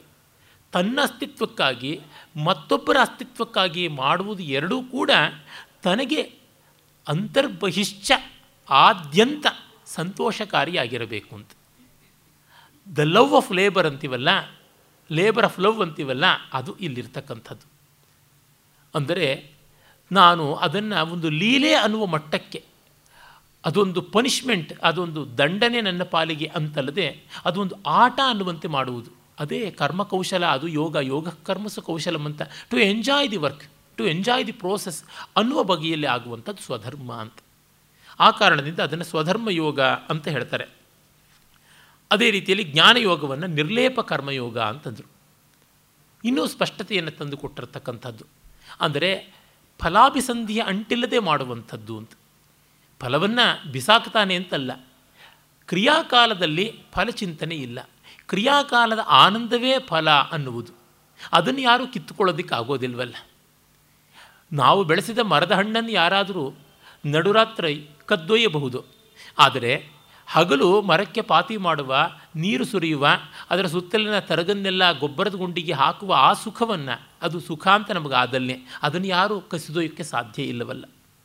ಮರದ ಹಸುರನ್ನು ಕಂಡು ಸಂತೋಷ ಪಡುವುದು ಮರದ ನೆರಳನ್ನು ಕಂಡು ಉಲ್ಲಾಸಗೊಳ್ಳುವಂಥದ್ದು, ಮರದ ಹೂಗಳನ್ನು ಕಂಡು ಪ್ರಫುಲ್ಲಿತರಾಗುವುದು, ಇದು ನಮಗೆ ಖಂಡಿತ ಯಾರಿಂದಲೂ ಕೂಡ ಕಿತ್ತುಕೊಳ್ಳಲಿಕ್ಕೆ ಆಗದೇ ಇರತಕ್ಕಂಥದ್ದು. ಇದು ಈ ಅರ್ಥದಲ್ಲಿ ನಿರ್ಲೇಪ ಕರ್ಮ ಅನ್ನುವುದನ್ನು ಆ ಶೀರ್ಷಿಕೆಯಲ್ಲಿ ತೋರ್ಪಡಿಸ್ತಾರೆ. ಈ ಮೂಲಕ ಇಡೀ ಅಧ್ಯಾಯದ ಸ್ವಾರಸ್ಯವನ್ನೇ ಅವರು ನಮ್ಮ ಮನಸ್ಸಿನಲ್ಲಿ ಇಡ್ತಾರೆ. ಆಮೇಲೆ ಅವರು ಮುಂದಿನದಾದಂಥ ಸನ್ಯಾಸ ಯೋಗ, ಅಲ್ಲಿ ಕರ್ಮಜ್ಞಾನ ಸಾಮರಸ್ಯ ಯೋಗ ಅಂತ ಹೆಸರಿಟ್ಟರು ಅಂದರೆ ಸನ್ಯಾಸ ಅನ್ನುವುದು ಸ್ವಧರ್ಮಕ್ಕೆ ವಿರುದ್ಧವಲ್ಲದ್ದು ಅಂತ. ಮತ್ತು ಇಲ್ಲಿ ಆ ಅಧ್ಯಾಯಗಳ ಕ್ರಮವನ್ನು ವಿವರಿಸೋದು ನೋಡಿ. ಇದು ಚಿಕ್ಕ ಅಧ್ಯಾಯ. ಆದರೂ ಸಾರಭೂತವಾದದ್ದು. ಇದರ ವಿಷಯಗಳು ಮುಖ್ಯವಾಗಿ ಐದು. ಒಂದು, ಕರ್ಮನಿಷ್ಠೆ ಮತ್ತು ಜ್ಞಾನನಿಷ್ಠೆಗಳ ಪರಸ್ಪರ ಸಹಾಯಕತೆ. ಕರ್ಮಜ್ಞಾನಗಳನ್ನು ಎಣ್ಣೆ ಸೀಗೆಕಾಯಿ ಅಂತ ಹೋರಾಡಿಸ್ತಕ್ಕಂಥದ್ದು ನೀವು ಒಪ್ಪಲ್ಲ. ಯಾಕೆಂದರೆ ಇವರ ಕರ್ಮ ಅನ್ನುವುದರ ಲಕ್ಷಣ ಗೀತಾಚಾರ್ಯನ ಮತದಂತೆ ಇರುವುದು. ಅದು ವ್ಯಾಪಕವಾದದ್ದು. ಈ ಕಾರಣದಿಂದ ಸ್ವಧರ್ಮ ರೂಪವಾದದ್ದು ಹಾಗಾಗಿ ಜ್ಞಾನನಿಷ್ಠೆಗೆ ಅದು ವಿರೋಧವಲ್ಲ. ಎರಡನೇ ಅಂಶ, ಕರ್ಮದಲ್ಲಿರಬೇಕಾದ ಮನೋವೃತ್ತಿ. ಮೂರನೇದು ಆತ್ಮದ ನಿಷ್ಕ್ರಿಯತೆ. ನಿಷ್ಕ್ರಿಯತೆ ಅಂದರೆ ಸಾಕ್ಷಿಭಾವದಿಂದ ಆತ್ಮ ಇರುವುದು ಅಂತ. ನಾಲ್ಕು, ಸರ್ವತ್ರ ಆತ್ಮ ಸಮಕ್ಷಮತೆ. ಅಂದರೆ ಎಲ್ಲ ಕಡೆಯಲ್ಲಿಯೂ ಆತ್ಮವಂತಿಕೆಯನ್ನು ತೋರ್ಪಡಿಸುವಂಥದ್ದು. ಇನ್ನೊಂದು ಕಡೆಗೆ ಅವ್ರು ಹೇಳ್ತಾರೆ feel the presence of God ಅನ್ನೋದನ್ನು ಭಗವತ್ ಸಮಕ್ಷತಾಭ್ಯಾಸ ಅಂತಾರೆ. ಎಲ್ಲೆಲ್ಲಿಯೂ ಭಗವಂತನನ್ನು, ಆತ್ಮವಸ್ತುವನ್ನು ಕಾಣುವ ಪ್ರಯತ್ನ ಮಾಡುವುದು. ನಿಧಿಧ್ಯಾಸನ ಅಂದರೆ ಇನ್ಯಾವುದು? ಮತ್ತೆ ಮತ್ತೆ ಅದನ್ನು ಮನಸ್ಸಿಗೆ ತಂದುಕೊಳ್ತಕ್ಕಂಥದ್ದು. ತಂಬೂರಿ ಶ್ರುತಿ ಇಟ್ಟುಕೊಂಡು ಹಾಡ್ತೀವಿ. ಆದರೆ ತಂಬೂರಿ ಇಲ್ಲದ ಜಾಗದಲ್ಲಿ ತಂಬೂರಿಯ ಶ್ರುತಿಯನ್ನು ಮನಸ್ಸಿನಲ್ಲಿ ನಿರ್ಮಾಣ ಮಾಡಿಕೊಳ್ಳೋದು. Feel the presence of shruti feel the presence of pitch feel the presence of tanpura ಅದು ಬೇಕಾಗಿರುವಂಥದ್ದು. ನಾವು ಮೃದಂಗ ಇತ್ಯಾದಿಗಳು ಇಲ್ಲದೇ ಇದ್ದಾಗ, ಹಿಂದೂಸ್ತಾನಿಯಲ್ಲಿ ತಬಲ ಮೊದಲಾದವು ಇಲ್ಲದೇ ಇದ್ದಾಗ ಹಾಡಬೇಕು ಅಂದರೆ ಲಯವನ್ನು ಯಾವ ರೀತಿ ಕಾಪಾಡಿಕೊಳ್ಳೋದು? ಕರ್ನಾಟಕ ಸಂಗೀತಗಾರರೇನೋ ಕೈಯ ಲ ಎಣಿಕೆ ಅಂತ ಉಂಟು. ಕರಾಸ್ಫಾಲನದಿಂದ ತಾಳ ಆವರ್ತಗಳನ್ನು ಲೆಕ್ಕ ಮಾಡ್ತಾರೆ. ಅಲ್ಲಿ ಆಗ ಮನಸ್ಸಿನಲ್ಲಿ ಕಲ್ಪನೆ ಮಾಡಿಕೊಳ್ಳಬೇಕು. ಮನಸ್ಸಿನ ತಬಲ, ಮನಸ್ಸಿನ ಡಗ್ಗ ಅದು ಕೆಲಸ ಮಾಡಬೇಕು. ಅವಧಾನ ಮಾಡುವಾಗ ಹಾಳೆ ಇರುವುದಿಲ್ಲ, ಲೇಖನಿ ಇರುವುದಿಲ್ಲ. ಮನಃಫಲಕದ ಮೇಲೆ ಚಿತ್ತಲೇಖನಿಯಿಂದ ನಿರ್ಮಾಣ ಮಾಡಿಕೊಳ್ಳಬೇಕು. ಈ ರೀತಿಯಾಗಿ ಅದು ಸರ್ವತ್ರ ಆತ್ಮ ಸಮಕ್ಷತಾಭ್ಯಾಸ ಯೋಗಿಯ ಲೋಕಹಿತ ನಿಷ್ಠೆ ಅದು ಐದನೆಯದು. ಈ ರೀತಿ ಒಂದೊಂದು ಅಧ್ಯಾಯಗಳಿಗೂ ತುಂಬ ಆಕರ್ಷಕವಾದ ಮತ್ತು ಅರ್ಥಪೂರ್ಣವಾದ ಹೆಸರುಗಳನ್ನು ಕೊಡ್ತಾರೆ. ಧ್ಯಾನ ಯೋಗಕ್ಕೆ ಧ್ಯಾನಾಭ್ಯಾಸ ಯೋಗ ಅಂತ ಅದಕ್ಕೆ ಒಂದಷ್ಟು ವಿಸ್ತರಣೆಯನ್ನು ಮಾಡ್ತಾರೆ. ಹಾಗೆ ಜ್ಞಾನ ವಿಜ್ಞಾನ ಯೋಗ ತುಂಬ ಗೊಂದಲಕ್ಕೆ ಕಾರಕವಾಗುವಂಥ ಹೆಸರಾಗುತ್ತದೆ. ಜ್ಞಾನ ವಿಜ್ಞಾನ ಯೋಗ, ಅದಕ್ಕೆ ಇವರು ಬಹಳ ಚೆನ್ನಾಗಿ ಜಗಜ್ಜೀವೇಶ್ವರ ಯೋಗ ಅಂತ ಹೇಳ್ತಾರೆ. ಈ ಅಧ್ಯಾಯದಲ್ಲಿ ಇರುವ ಶ್ಲೋಕ ಸಂಖ್ಯೆ ಮೂವತ್ತೇ, ಆದರೂ ವಿಷಯ ಕ್ಲಿಷ್ಟವಾದದ್ದು. ಇಲ್ಲಿಯ ಮುಖ್ಯ ಸಂಗತಿಗಳು ಒಂಬತ್ತು. ಒಂದು, ಜಗತ್ತು ಮತ್ತು ಜಡ ಪ್ರಕೃತಿ. ಜಗತ್ತು ಮತ್ತು ಜೀವ ಪ್ರಕೃತಿ. ಮೂರನೆಯದು ಈಶ್ವರ. ನಾಲ್ಕು, ಈಶ್ವರನ ಅಂತಸ್ಥವಾದ ಬ್ರಹ್ಮಸತ್ವ. ಐದು, ಬ್ರಹ್ಮಲಿಂಗಗಳು. ಅಂದರೆ ಬ್ರಹ್ಮವು ತೋರಿಕೊಳ್ಳುವ ಬಗೆ. ಆರು, ಮಾಯೆ, ಬ್ರಹ್ಮದ ಶಕ್ತಿ. ಏಳು ಮಾಯಾ ಸಂತರಣ ಬ್ರಹ್ಮದ ಶಕ್ತಿರೂಪವಾದ ಜಗತ್ತನ ಆವರ್ತನೆಯನ್ನು ಜನ್ಮ ಚಕ್ರಗಳನ್ನು ದಾಟಿಕೊಳ್ಳುವುದು. ಅದಕ್ಕಾಗಿ ಎಂಟನೇದು, ಈಶ್ವರೋಪಾಸನೆ. ಒಂಬತ್ತು ಮೋಹ ನಿವೃತ್ತಿ. ಈಶ್ವರೋಪಾಸನೆ ಮಾಡಿದ ಬಳಿಕ ಉಂಟಾಗುವುದು ಮೋಹ ನಿವೃತ್ತಿ, ಅವಿದ್ಯಾ ನಿವೃತ್ತಿ ಅಂತ. ಅಂದರೆ ನಾಲ್ಕೈದು ಪಂಕ್ತಿಗಳಲ್ಲಿ ಇಡೀ ಅಧ್ಯಾಯದ ಸಾರವನ್ನು ಲೆಕ್ಕ ಹಾಕಿದಂತೆ ಕೊಡ್ತಾರಲ್ಲ, ಅದು ಯಾರೂ ಮಾಡದೇ ಇರತಕ್ಕಂಥದ್ದು, ತುಂಬ ಸುಂದರವಾದದ್ದು. ಮತ್ತು ಒಂದೊಂದು ಅಧ್ಯಾಯದ ಕೊನೆಯಲ್ಲಿಯೂ ಕೂಡ ಸಂಗ್ರಹವನ್ನು ಮಾಡಿಕೊಡ್ತಾರೆ. ಉದಾಹರಣೆಗೆ ನೋಡಿ, ಈ ಒಂದು ಜಗಜ್ಜೀವೇಶ್ವರ ಯೋಗ ಅಂತ ಯಾವುದಿದೆ? ಜ್ಞಾನ ವಿಜ್ಞಾನ ಯೋಗ. ಏಳನೇ ಅಧ್ಯಾಯ, ಅದರ ಕೊನೆಯಲ್ಲಿ ಸಂಗ್ರಹ ಮಾಡ್ತಾರೆ ಬಹುರುಚಿಗಳ ಸವಿಯಲ್ ಅಜಂ ಸಹಸ್ರ ಮುಖನಾದನೆಲ್ಲ ಜಗದೊಡಲುಗಳುಳ್, ಬಹುವಿಧ ಪಾಕಂಗಳ ತದ್ಗೃಹಿಣಿ ಪ್ರಕೃತಿ ಪ್ರಪಂಚ ಪಾತ್ರೆಯೊಳಿಡುವಳ್. ಏನು ಈ ಅಧ್ಯಾಯದ ಸಾರಸ್ಯ? ಅನೇಕ ವಿಧವಾದ ರುಚಿಯನ್ನು ಸವಿಯಬೇಕು ಅಂತ ಪರಮಾತ್ಮ ಸಹಸ್ರ ಮುಖನಾಗ್ತಾನಂತೆ ಒಂದೇ ಬಾಯಲ್ಲಿ ಅದೇ ನಾಲಿಗೆ ಮೇಲೆ ಚಟ್ನಿ, ಅದೇ ನಾಲಿಗೆ ಮೇಲೆ ಕೀರು, ಅದೇ ನಾಲಿಗೆ ಮೇಲೆ ತೊವ್ವೆ, ಅದೇ ನಾಲಿಗೆ ಮೇಲೆ ಐಸ್ ಕ್ರೀಮು ಬಂದರೆ ರುಚಿ ಸಾಂಕರ್ಯ ಆಗುತ್ತದೆ. ಕೆಲವೊಂದು ರುಚಿಗಳಿಗೆ ನಾಲಿಗೆ ಜಡ್ಡು ಹಿಡಿದೋಗಿ ಮತ್ತೊಂದು ರುಚಿಗೆ ತತ್ಕ್ಷಣದಲ್ಲಿ ಸ್ವಿಚ್ ಓವರ್ ಆಗೋದಕ್ಕೆ ಆಗೋದಿಲ್ಲ. ಹೀಗಾಗಿ ಸಹಸ್ರಾಸ್ಯ ಸಹಸ್ರ ಮುಖ ಅಂತಾದಾಗ, ಸಹಸ್ರ ಶೀರ್ಷ ಆದಾಗ ಸಹಸ್ರ ಜಿಹ್ವೆಗಳಿಂದ ಒಂದರಲ್ಲಿ ಐಸ್ ಕ್ರೀಮು ಒಂದರಲ್ಲಿ ಬಾಸುಂದಿ, ಮತ್ತೊಂದರೊಳಗೆ ಪಂ ಚಂಪಾಕಲಿ ಇನ್ನೊಂದರೊಳಗೆ ಇನ್ಯಾವುದೋ ಈ ರೀತಿಯಾಗಿ ಜಗತ್ತಿನ ಎಲ್ಲ ರುಚಿಗಳನ್ನು ಕಾಣುವ ಸ್ವಾರಸ್ಯದಿಂದ ಅನಂತ ಮುಖನಾಗ್ತಾನೆ. ಅವನಿಗೆ ಪಾಕ ಮಾಡಿಕೊಡೋವಳು ಯಾವಳು? ಅವನ ಶಕ್ತಿಯಾದ ಮಾಯೆ, ಪ್ರಕೃತಿ, ಆಕೆ ಮಾಡಿ ಪ್ರಪಂಚ ಅನ್ನುವ ಪಾತ್ರೆಯಲ್ಲಿ ಅಡುಗೆಯನ್ನು ಬಡಗಿಸ್ತಾಳೆ ಅಂತ. ಇದು ತನ್ನಂತೆ ಒಂದು ಕಾವ್ಯವೂ ಹೌದು, ಗೀತಾ ವ್ಯಾಖ್ಯಾನವೂ ಹೌದು. ಆ ಬಗೆಯಲ್ಲಿ ನಾವು ನೋಡ್ತೀವಿ. ಮುಂದೆ ಹೇಳ್ತಾರೆ ಭಕ್ತಿ ರಹಸ್ಯಮು ಈಶ್ವರ ಶಕ್ತಿ ವ್ಯಕ್ತಿ ಪ್ರಕಾರಗಳು ಅಂತೆಯೇ ಸದ್ಭಕ್ತ ಚತುರ್ವಿಧಮಂ ಸಪ್ ಸಂಪ್ರೋಕ್ತಂಗಳ್ ಭಗವದಾಸ್ಯದಿಂ ಸಪ್ತಮದುಳ್. ಇಲ್ಲಿ ಭಕ್ತಿಯ ರಹಸ್ಯವನ್ನು ಪರಮಾತ್ಮನ ಶಕ್ತಿಯ ಅಭಿವ್ಯಕ್ತಿಯ ಪ್ರಕಾರ the way of expressing his power ಆ ಆಮ್ನಿ ಪೊಟೆಂಟ್ ಅಂತ ಯಾವನಿದ್ದಾನೆ, ಅವನ ಆಮ್ನಿ ಪೊಟೆನ್ಸಿ ಏನಿದೆ ಅದನ್ನು ತೋರ್ಪಡಿಸುವಂಥದ್ದು. ಮತ್ತು ನಾಲ್ಕು ವಿಧವಾಗಿ ಭಕ್ತರು ಯಾರಿರ್ತಾರೆ? ಚತುರ್ವಿಧ ಭಜಂತೆ ಮಾಂ ಜನ ಸುಕೃತಿನರ್ಜುನ ಆರ್ತೋ ಜಿಜ್ಞಾಸುರ ಅರ್ಥಾರ್ಥಿ ಜ್ಞಾನಿ ಚ ಭರತರ್ಷಭ. ಅಲ್ಲಿ ತತ್ರ ಜ್ಞಾನೇತ್ವಾತ್ಮೇವ ಮೇಮತಂ ಅಂತ ಇದನ್ನೆಲ್ಲ ಹೇಳ್ತಾನಲ್ಲ ಆ ಮಾತನ್ನು. ಇವನ್ನೆಲ್ಲವನ್ನು ಭಗವಂತ ಹೇಳ್ದ ಅಂತ. ಆಮೇಲೆ ದೇವಸ್ತೋತ್ರವನ್ನು ಮಾಡ್ತಾರೆ. ಹೃದುದ್ವೇಗಂಗಳಂ ಬಲ್ಲನ್ ಉದಾರಂ ಕೃಷ್ಣನಾವಗಂ ಮದೀಯ ಹೃದ್ದೋಷಗಳಂ ಶೋಧಿಕೆ ಕ್ಷಮೆ ತೋರುತುಂ ಅಂತ.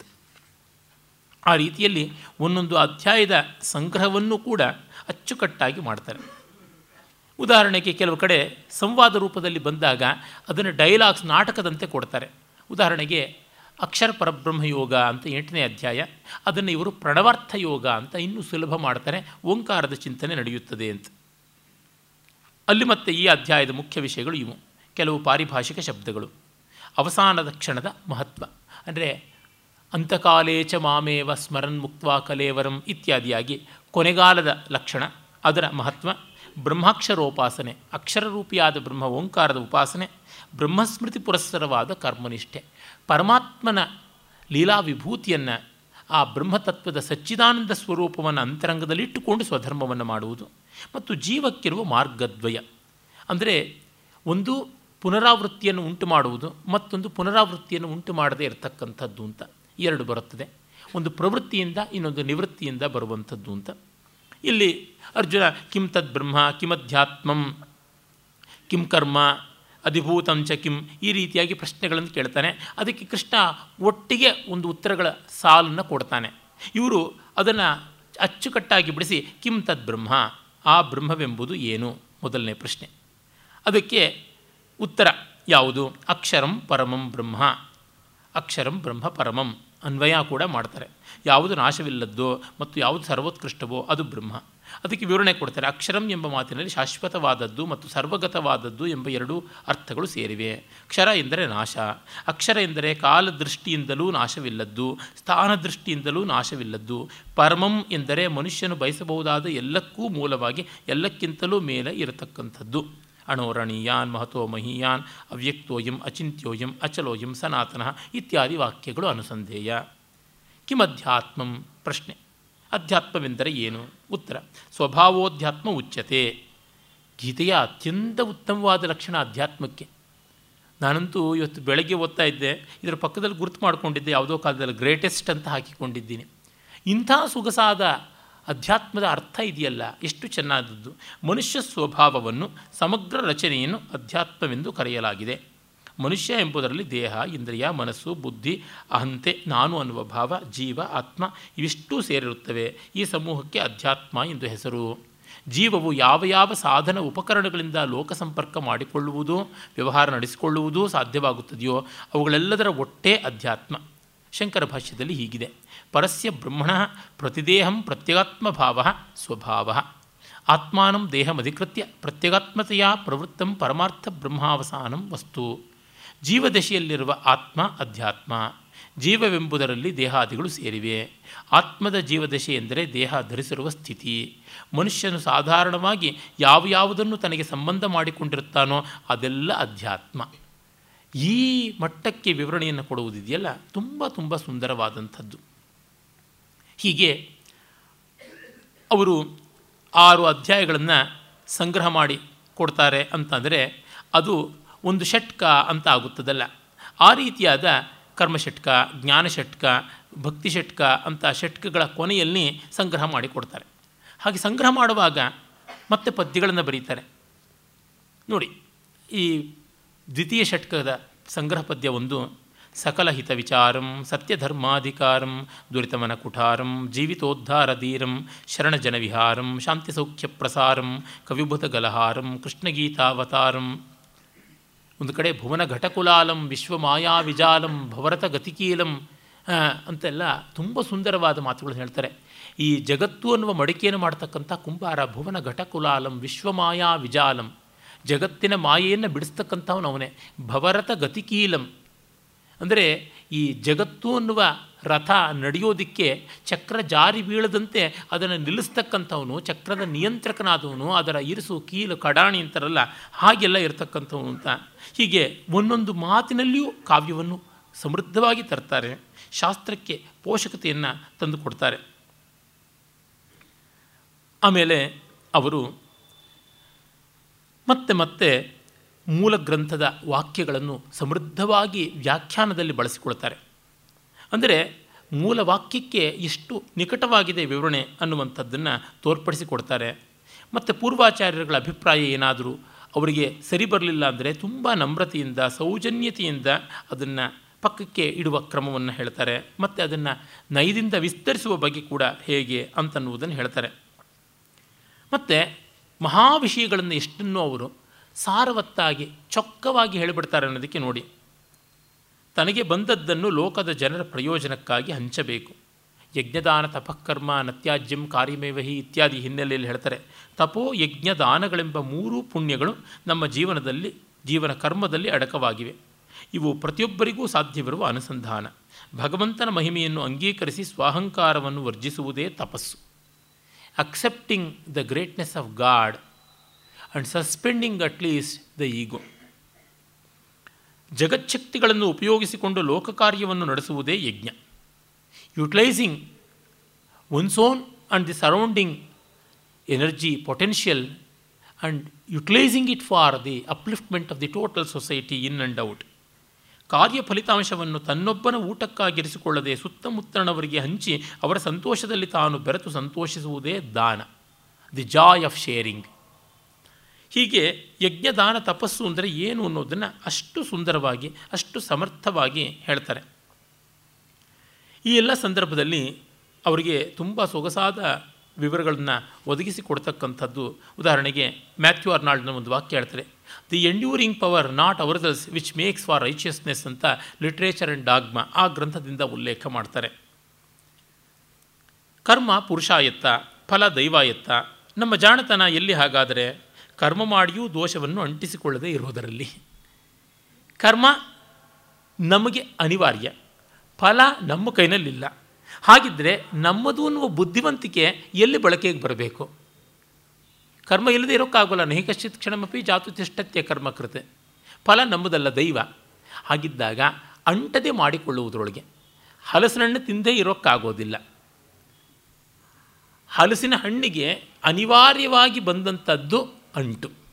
ಅಂಟು ಅನ್ನೋದು ವಿಧಿ, ದೈವ. ಹಲಸಿನ ಹಣ್ಣನ್ನು ತಿಂದರೆ ಹಸಿವು ಹೋಗುತ್ತೆ, ಹಸಿವಿಗಾಗಿ ಹಲಸನ್ನು, ಹಸಿದು ಹಲಸು ತಿನ್ನು ಅಂತಲೇ ಉಂಟು ಗಾದೆ. ಏನು ಮಾಡೋದು? ಅದಕ್ಕೆ ಎಣ್ಣೆ ಹಚ್ಚಿಕೊಂಡು ಹಲಸಿನ ತೊಳೆ ಬಿಡಿಸ್ಕೊಂಡು ತಿನ್ನಬೇಕು ಅಂತ.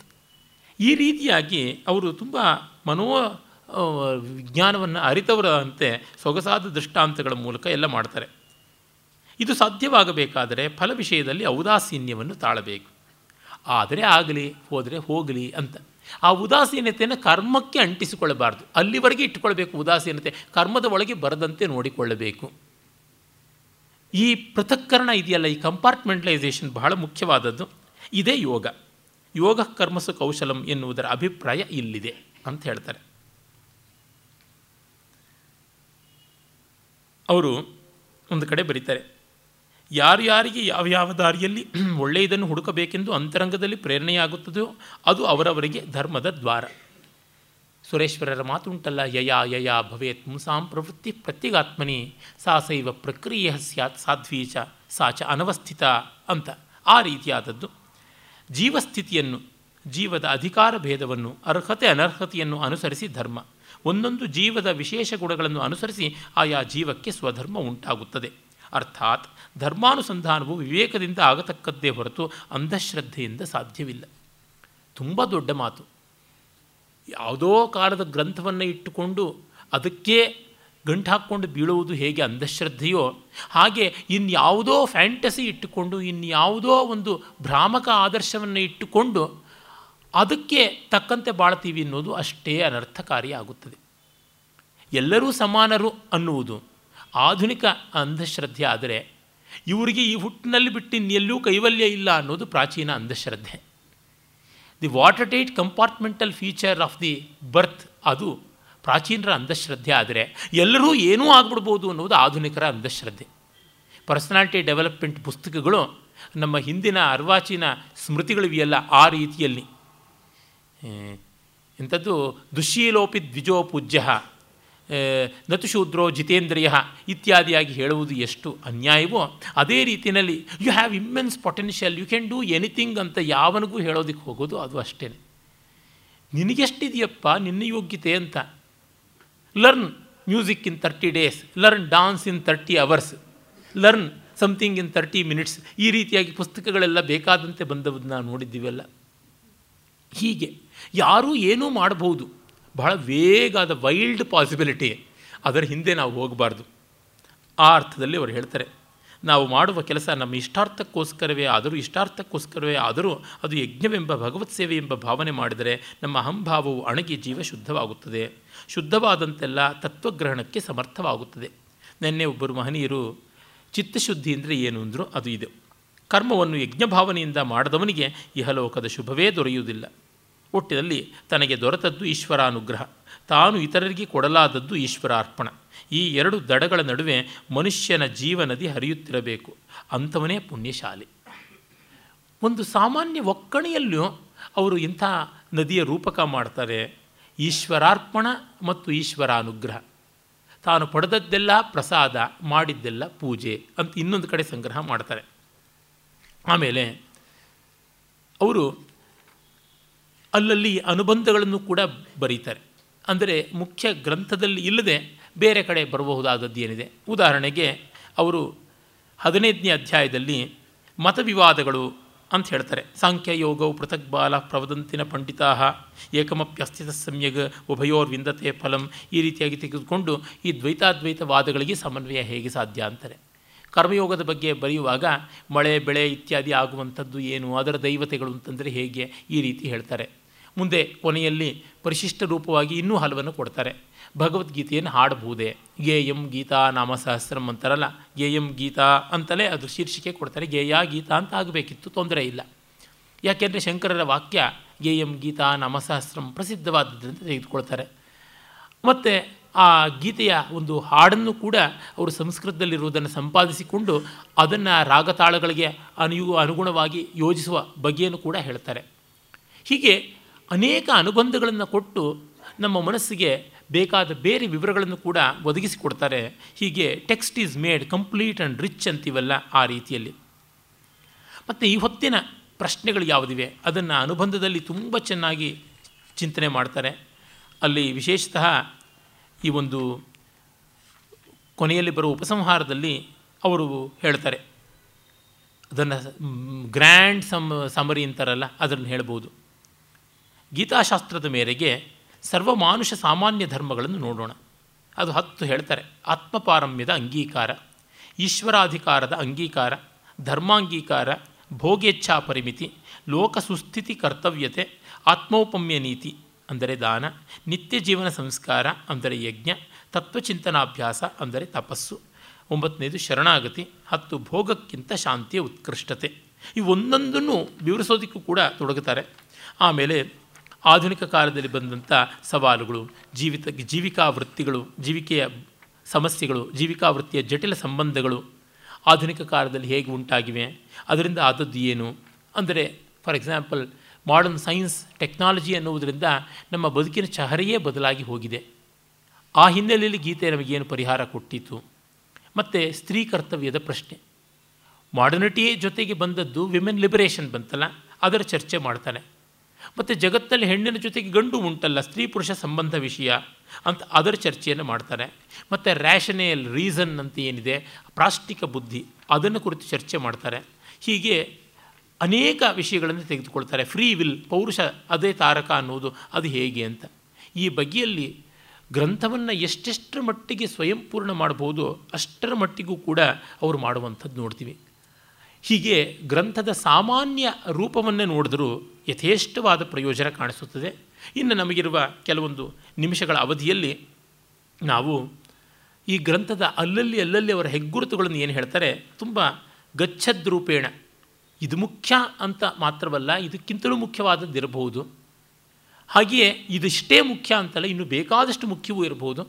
ಇಡೀ ಗ್ರಂಥ ಬೆಲೆ ಬಾಳತಕ್ಕಂಥದ್ದು. ನಾನು ನಾನು ಗುರುತು ಮಾಡಿಕೊಂಡದ್ದು ಕೆಲವನ್ನು ನಿಮ್ಮ ಮುಂದೆ ಇಟ್ಟು ಚಿಂತನೆ ಮಾಡ್ತೀನಿ. ಅವರು ಒಂದು ಕಡೆ ಹೇಳ್ತಾರೆ, ಲೋಕ ಸಂಪರ್ಕವಾಗುತ್ತಾ ಭ್ರಾಂತಿಗಳು, ಮೋಹಗಳು ಎಲ್ಲ ಬಿಟ್ಟು ಹೋಗುತ್ತವೆ. ಲೋಕ ಸಂಪರ್ಕದಿಂದ ಪದಾರ್ಥಗಳ ಬೆಲೆ ಇಷ್ಟೇ ಎಂಬ ಜ್ಞಾನ ಬರುತ್ತದೆ. ಹೀಗೆ ನಮ್ಮ ವ್ಯಾಮೋಹಗಳೆಲ್ಲ ಒಂದೊಂದಾಗಿ ಕಳಚುತ್ತವೆ. ಇದು ಲೋಕಾನುಭವದಿಂದ ನಮಗಾಗುವ ಪರಮ ಪ್ರಯೋಜನ. ಸ್ವಧರ್ಮಯೋಗ, ಕರ್ಮಯೋಗದಿಂದ ಆಗುವ ಪ್ರಯೋಜನ ಏನು? ಅಂತಾರೆ. ಡಿ ವಿ ಜಿಯವರು ಇದನ್ನು ಬಾಯಿ ಮಾತಿಗೆ, ಬೊಗಳೆ ಮಾತಿಗೆ ಹೇಳುವವರಲ್ಲ, ವ್ಯಾಪಕವಾಗಿ ಲೋಕ ಸಂಗ್ರಹ ಮಾಡಿದವರು. ಈ ಗ್ರಂಥ ನಿರ್ಮಾಣ ಕಾಲದಲ್ಲಿ ಅವರಿಗೆ ಒಳ್ಳೆಯ ಪರಿಪಾಕದ ಎಪ್ಪತ್ತೈದು ವರ್ಷಗಳ ವಯಸ್ಸಾಗಿತ್ತು. ಹಾಗಾಗಿ ಅವರು ಹೇಳುವ ಪ್ರತಿಯೊಂದು ಅನುಭವಜನ್ಯವಾದದ್ದು, ಆತ್ಮವಿಮರ್ಶನ ಸಿದ್ಧವಾದದ್ದು. ಹಾಗಾಗಿ ಅವರು ಹೇಳ್ತಾರೆ, ನಮ್ಮ ಜೀವಕ್ಕಾಗಬೇಕಾದ ಸಂಸ್ಕಾರದ ಒಂದಾನೊಂದು ರೂಪ ಲೋಕ ಸಂಪರ್ಕ. ಷೋಡಶ ಸಂಸ್ಕಾರಗಳಿಂದ ಆಗತಕ್ಕ ಚಿತ್ತಶುದ್ಧಿಗಿಂತ ಉತ್ತಮವಾದ ಚಿತ್ತಶುದ್ಧಿಯೂ ಭ್ರಾಂತಿ ನಿವಾರಣೆಯೂ ಪ್ರಪಂಚ ಸಂಸರ್ಗದಿಂದ ಆಗುತ್ತದೆ. ಇದನ್ನು ನಮ್ಮ ಆಚಾರವಂತರು ಅನಿಸ್ಕೊಂಡವರು ಗಮನಿಸಿಕೊಳ್ಬೇಕು ಸ್ವಾಮಿಗಳು, ಪುರೋಹಿತರು ಮುಖ್ಯವಾಗಿ ಗಮನಿಸಿಕೊಳ್ಬೇಕಾದದ್ದು ಏನಾಗ್ಬಿಡ್ತದೆ? ಅಯ್ಯೋ, ಇವನಿಗೆ ಉಪನಯನ ಮಾಡಲಿಲ್ವೇ? ಅಯ್ಯೋ, ಇವನಿಗೆ ನಾಮಕರಣ ಮಾಡಲಿಲ್ವೇ? ಅಯ್ಯೋ, ಇವ್ರಿಗೆ ಮದುವೆ ಮಾಡಲಿಲ್ವೇ ಅಂತಲ್ಲ. ನಾನೀಗ ನನ್ನ ತಾಯಿಯನ್ನು ಹತ್ತತ್ರ ಹತ್ತು ವರ್ಷಗಳಿಂದ ಒಂದು ಮಗುವಿನಂತೆ ನೋಡ್ಕೊಳ್ತಾ ಇರೋದ್ರಿಂದ ಈ ಲೋಕ ಸಂಪರ್ಕ ಇದೆಯಲ್ಲ, ಅದು ವಿವಾಹದ ಮೂಲಕ ಉಂಟಾಗುವ ಸಂತಾನವನ್ನು ಹೇಗೆ ಕಾಪಾಡಿಕೊಳ್ಳಬೇಕು ಅನ್ನೋದಕ್ಕಿಂತ ಹೆಚ್ಚಿನದಾಗಿ ಪರಿಣಮಿಸಿದೆ ಅಂತ ನನಗನ್ಸುತ್ತದೆ ಸಾಮಾನ್ಯ ಒಂದು ಮಗುವಿಗೆ ಐದು ವರ್ಷ ಎಚ್ಚರದಿಂದ ನೋಡ್ಕೊಳ್ಬೇಕು. ಈಗ ಎರಡು ಮಕ್ಕಳನ್ನು ನೋಡಿಕೊಂಡಂತೆ ಆಗಿದೆ. ಹತ್ತು ವರ್ಷ ಆಗಿರೋದ್ರಿಂದ. ಇದು ಲೋಕ ಸಂಪರ್ಕದಿಂದ ಆಗುವಂಥದ್ದು. ಈ ವೇದಿಕೆಗೆ ಇಲ್ಲಿಗೆ ಬರುವ ಮುನ್ನ ಒಬ್ಬರು ಬಹಳ ವರ್ಷಗಳ ಹಿಂದೆ ಪರಿಚಿತರಾದಂಥ ಆತ್ಮೀಯರು, ಈಗ ಹಲವು ವರ್ಷಗಳಿಂದ ಎಟಕದೇ ಇರತಕ್ಕಂಥವ್ರು, ಯಾವುದೋ ಕಾರಣಗಳಿಂದ ಪಾಪ ಕಷ್ಟಗಳಿಂದ ದೂರ ಆಗಿರ್ತಕ್ಕಂಥವ್ರು ಅವರು ಸಿಕ್ಕಿದ್ದರು ಆ ತಾಯಿಗೆ ಇಪ್ಪತ್ತೊಂಬತ್ತು ವರ್ಷದ ಮಗ ತೀರ್ಕೊಂಡದ್ದು. ಬಹಳ ಶೋಚನೀಯವಾದಂಥ ಸ್ಥಿತಿ. ದೊಡ್ಡ ಮಗನು ಅದರಿಂದ ತುಂಬ ಉದ್ವಸ್ತನಾಗಿದ್ದಾನೆ ಗಂಡ ತೀರಿಕೊಂಡಿದ್ದಾನೆ. ಮತ್ತಾವ ದಿಕ್ಕೂ ಇಲ್ಲ. ಇದ್ದ ಇಬ್ಬರು ಮಕ್ಕಳಲ್ಲಿ ಕೊನೆಯ ಮಗ ತೀರಿಕೊಂಡಿದ್ದಾನೆ. ದೊಡ್ಡ ಮಗನನ್ನು ನಿರ್ವಾಹ ಮಾಡಬೇಕು. ಎಲ್ಲ ಸ್ಥಿತಿಯಲ್ಲಿ ಆ ವೇದನೆ ಅದನ್ನು ನೋಡಿದಾಗ ನಮಗೆ ಆ ಕಷ್ಟವನ್ನು ಕಂಡು ಒಂದು ಮಟ್ಟಕ್ಕಾದರೂ ಕರಗಬೇಕು. ಅಂತರಂಗದಲ್ಲಿ ಆ ವ್ಯಕ್ತಿಗಳಿಗೆ, ಆ ಸಮಸ್ಯೆಗೆ ಒಂದು ಸ್ವಲ್ಪವಾದರೂ ಸಮಾಧಾನ ನೀಡುವಂಥ ಪಸೆ ಒಸರಬೇಕು. ಹಾಗೆ ಒಸರುವುದು ಲೋಕ ಸಂಪರ್ಕದಿಂದ ಎಷ್ಟು ಬಾರಿ ಆಪೋ ಇಷ್ಟಾಮಯೋ ಭೂಸ್ಥಾನ ಅಂತ ಪ್ರೋಕ್ಷಣೆ ಮಾಡಿಕೊಂಡರೂ ಆಗದೇ ಇರತಕ್ಕಂಥದ್ದು ಆ ಸಂದರ್ಭದ ಕಣ್ಣೀರನ್ನು, ಆ ಸಂಕಟವನ್ನು ಎದುರಿಸಬೇಕು. ಎಷ್ಟೋ ಜನಕ್ಕೆ ಸತ್ತೋರ ಮನೆಗೆ ಹೋಗಿ ವಿಚಾರಿಸೋದೇನು, ಪೇಷಂಟ್ಗಳನ್ನು ನೋಡಿ ಬರೋದೇನೋ ಈ ರೀತಿಯಾಗಿರುತ್ತದೆ. ಕಷ್ಟವನ್ನೇ ಕಾಣೋದಿಕ್ಕೂ ಆಗಲಿಲ್ಲ ಅಂದರೆ ಕಷ್ಟವನ್ನು ತಾಳೋಕ್ಕಿನ್ನು ಹೇಗಾಗುತ್ತೆ ಅಂತ. ಅಡುಗೆ ಮನೆಗೆ ಹೋಗೋಕ್ಕಾಗದೇ ಇದ್ದರೆ ನೀವು ಅಡುಗೆ ಹೇಗೆ ಮಾಡ್ತೀರಾ? ಈ ಅರ್ಥದಲ್ಲಿ ಲೋಕ ಸಂಪರ್ಕ ಅಂಥ ಎಷ್ಟೋ ಅಗಟ ವಿಘಟಗಳನ್ನು ಮಾಡುತ್ತವೆ. ನೂರು ಮನೆಗಳ ಸಂಪರ್ಕ ಇದ್ದರೆ ನಮಗೆ ಸಾವಿರ ಥರದ ಬದುಕು ಗೊತ್ತಾಗುತ್ತದೆ. ನನಗೆ ಅನೇಕ ಸ್ನೇಹಿತರು ಉಂಟು. ಪುಣ್ಯವಶಾತ್ ಆ ಸ್ನೇಹಿತರೊಬ್ಬರೇ ಅಲ್ಲದೆ ಅವರ ಕುಟುಂಬದ ಪರಿಚಯವೂ ಇರುತ್ತದೆ. ಕೆಲವೊಮ್ಮೆ ಅವರ ಬಂಧುವರ್ಗದ ಪರಿಚಯವೂ ಇರುತ್ತದೆ.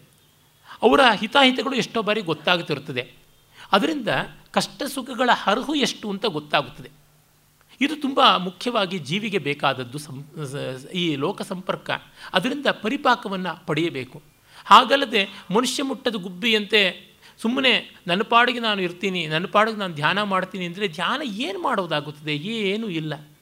ಅದು ಒಂದು ರೀತಿ ಮನೋರೋಗ ಆಗಿಬಿಡ್ತದೆ. ಎಷ್ಟೋ ಜನ ಈ ಭಗವದ್ಗೀತೆ ಇತ್ಯಾದಿಗಳ ಪ್ರವಚನ ಮಾಡ್ತಕ್ಕಂಥವ್ರು ಓದ್ಕೊಂಡವ್ರು ಕಾಲ ಕಾಲಕ್ಕೆ ಬಿದ್ದು ನೀವು ಜ್ಞಾನಿಗಳು ನಮಗೇನೂ ಆಗಲಿಲ್ಲ ಅಂತಾರೆ. ನಾನು ಅವ್ರಿಗೆಲ್ಲ ಹೇಳ್ತೀನಿ ಸಾಮಾನ್ಯ ಮಾನವರು ಅದನ್ನು ಓದ್ಕೊಂಡವ್ರಿಗಿಂತ ಎಷ್ಟೋ ಮೇಲಾಗಿರ್ತಾರೆ. ಯಾಕೆಂದರೆ ಪ್ರವಚನ ಪಟುಗಳಿಗೆ ಅದು ವ್ಯವಹಾರ ಆಗಿರ್ತದೆ. ಮತ್ತು ಅದು ಬಿಟ್ಟು ಇನ್ಯಾವುದು ಇರಲ್ಲ, ಮೂರತ್ತು ಅವರೇನು ಬರೆದ್ರು, ಇವರೇನು ಮಾಡಿದ್ರು ಅಂತ ಪುಸ್ತಕದಲ್ಲಿಯೇ ಮಗ್ನರಾಗಿರ್ತಾರೆ. ಕಷ್ಟ ಸುಖಗಳು ಗೊತ್ತಾಗೋಲ್ಲ. ಒಂದು ದಿವಸ ಬಸ್ ಕ್ಯೂ ನಿಂತಿರೋದಿಲ್ಲ.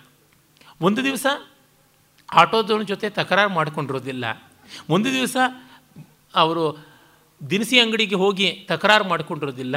ಯಾರೋ ಶಿಷ್ಯರು ತಂದಿಡ್ತಾರೆ ಇನ್ನು ಯಾರೋ ಶಿಷ್ಯರು ಕರ್ಕೊಂಡು ಹೋಗ್ತಾರೆ ಅಂತ ಆದಾಗ ಕಷ್ಟ ನಷ್ಟ ನೋವುಗಳ ಸಂದರ್ಭವಾದರೂ ಆಗುವುದು ಹೇಗೆ?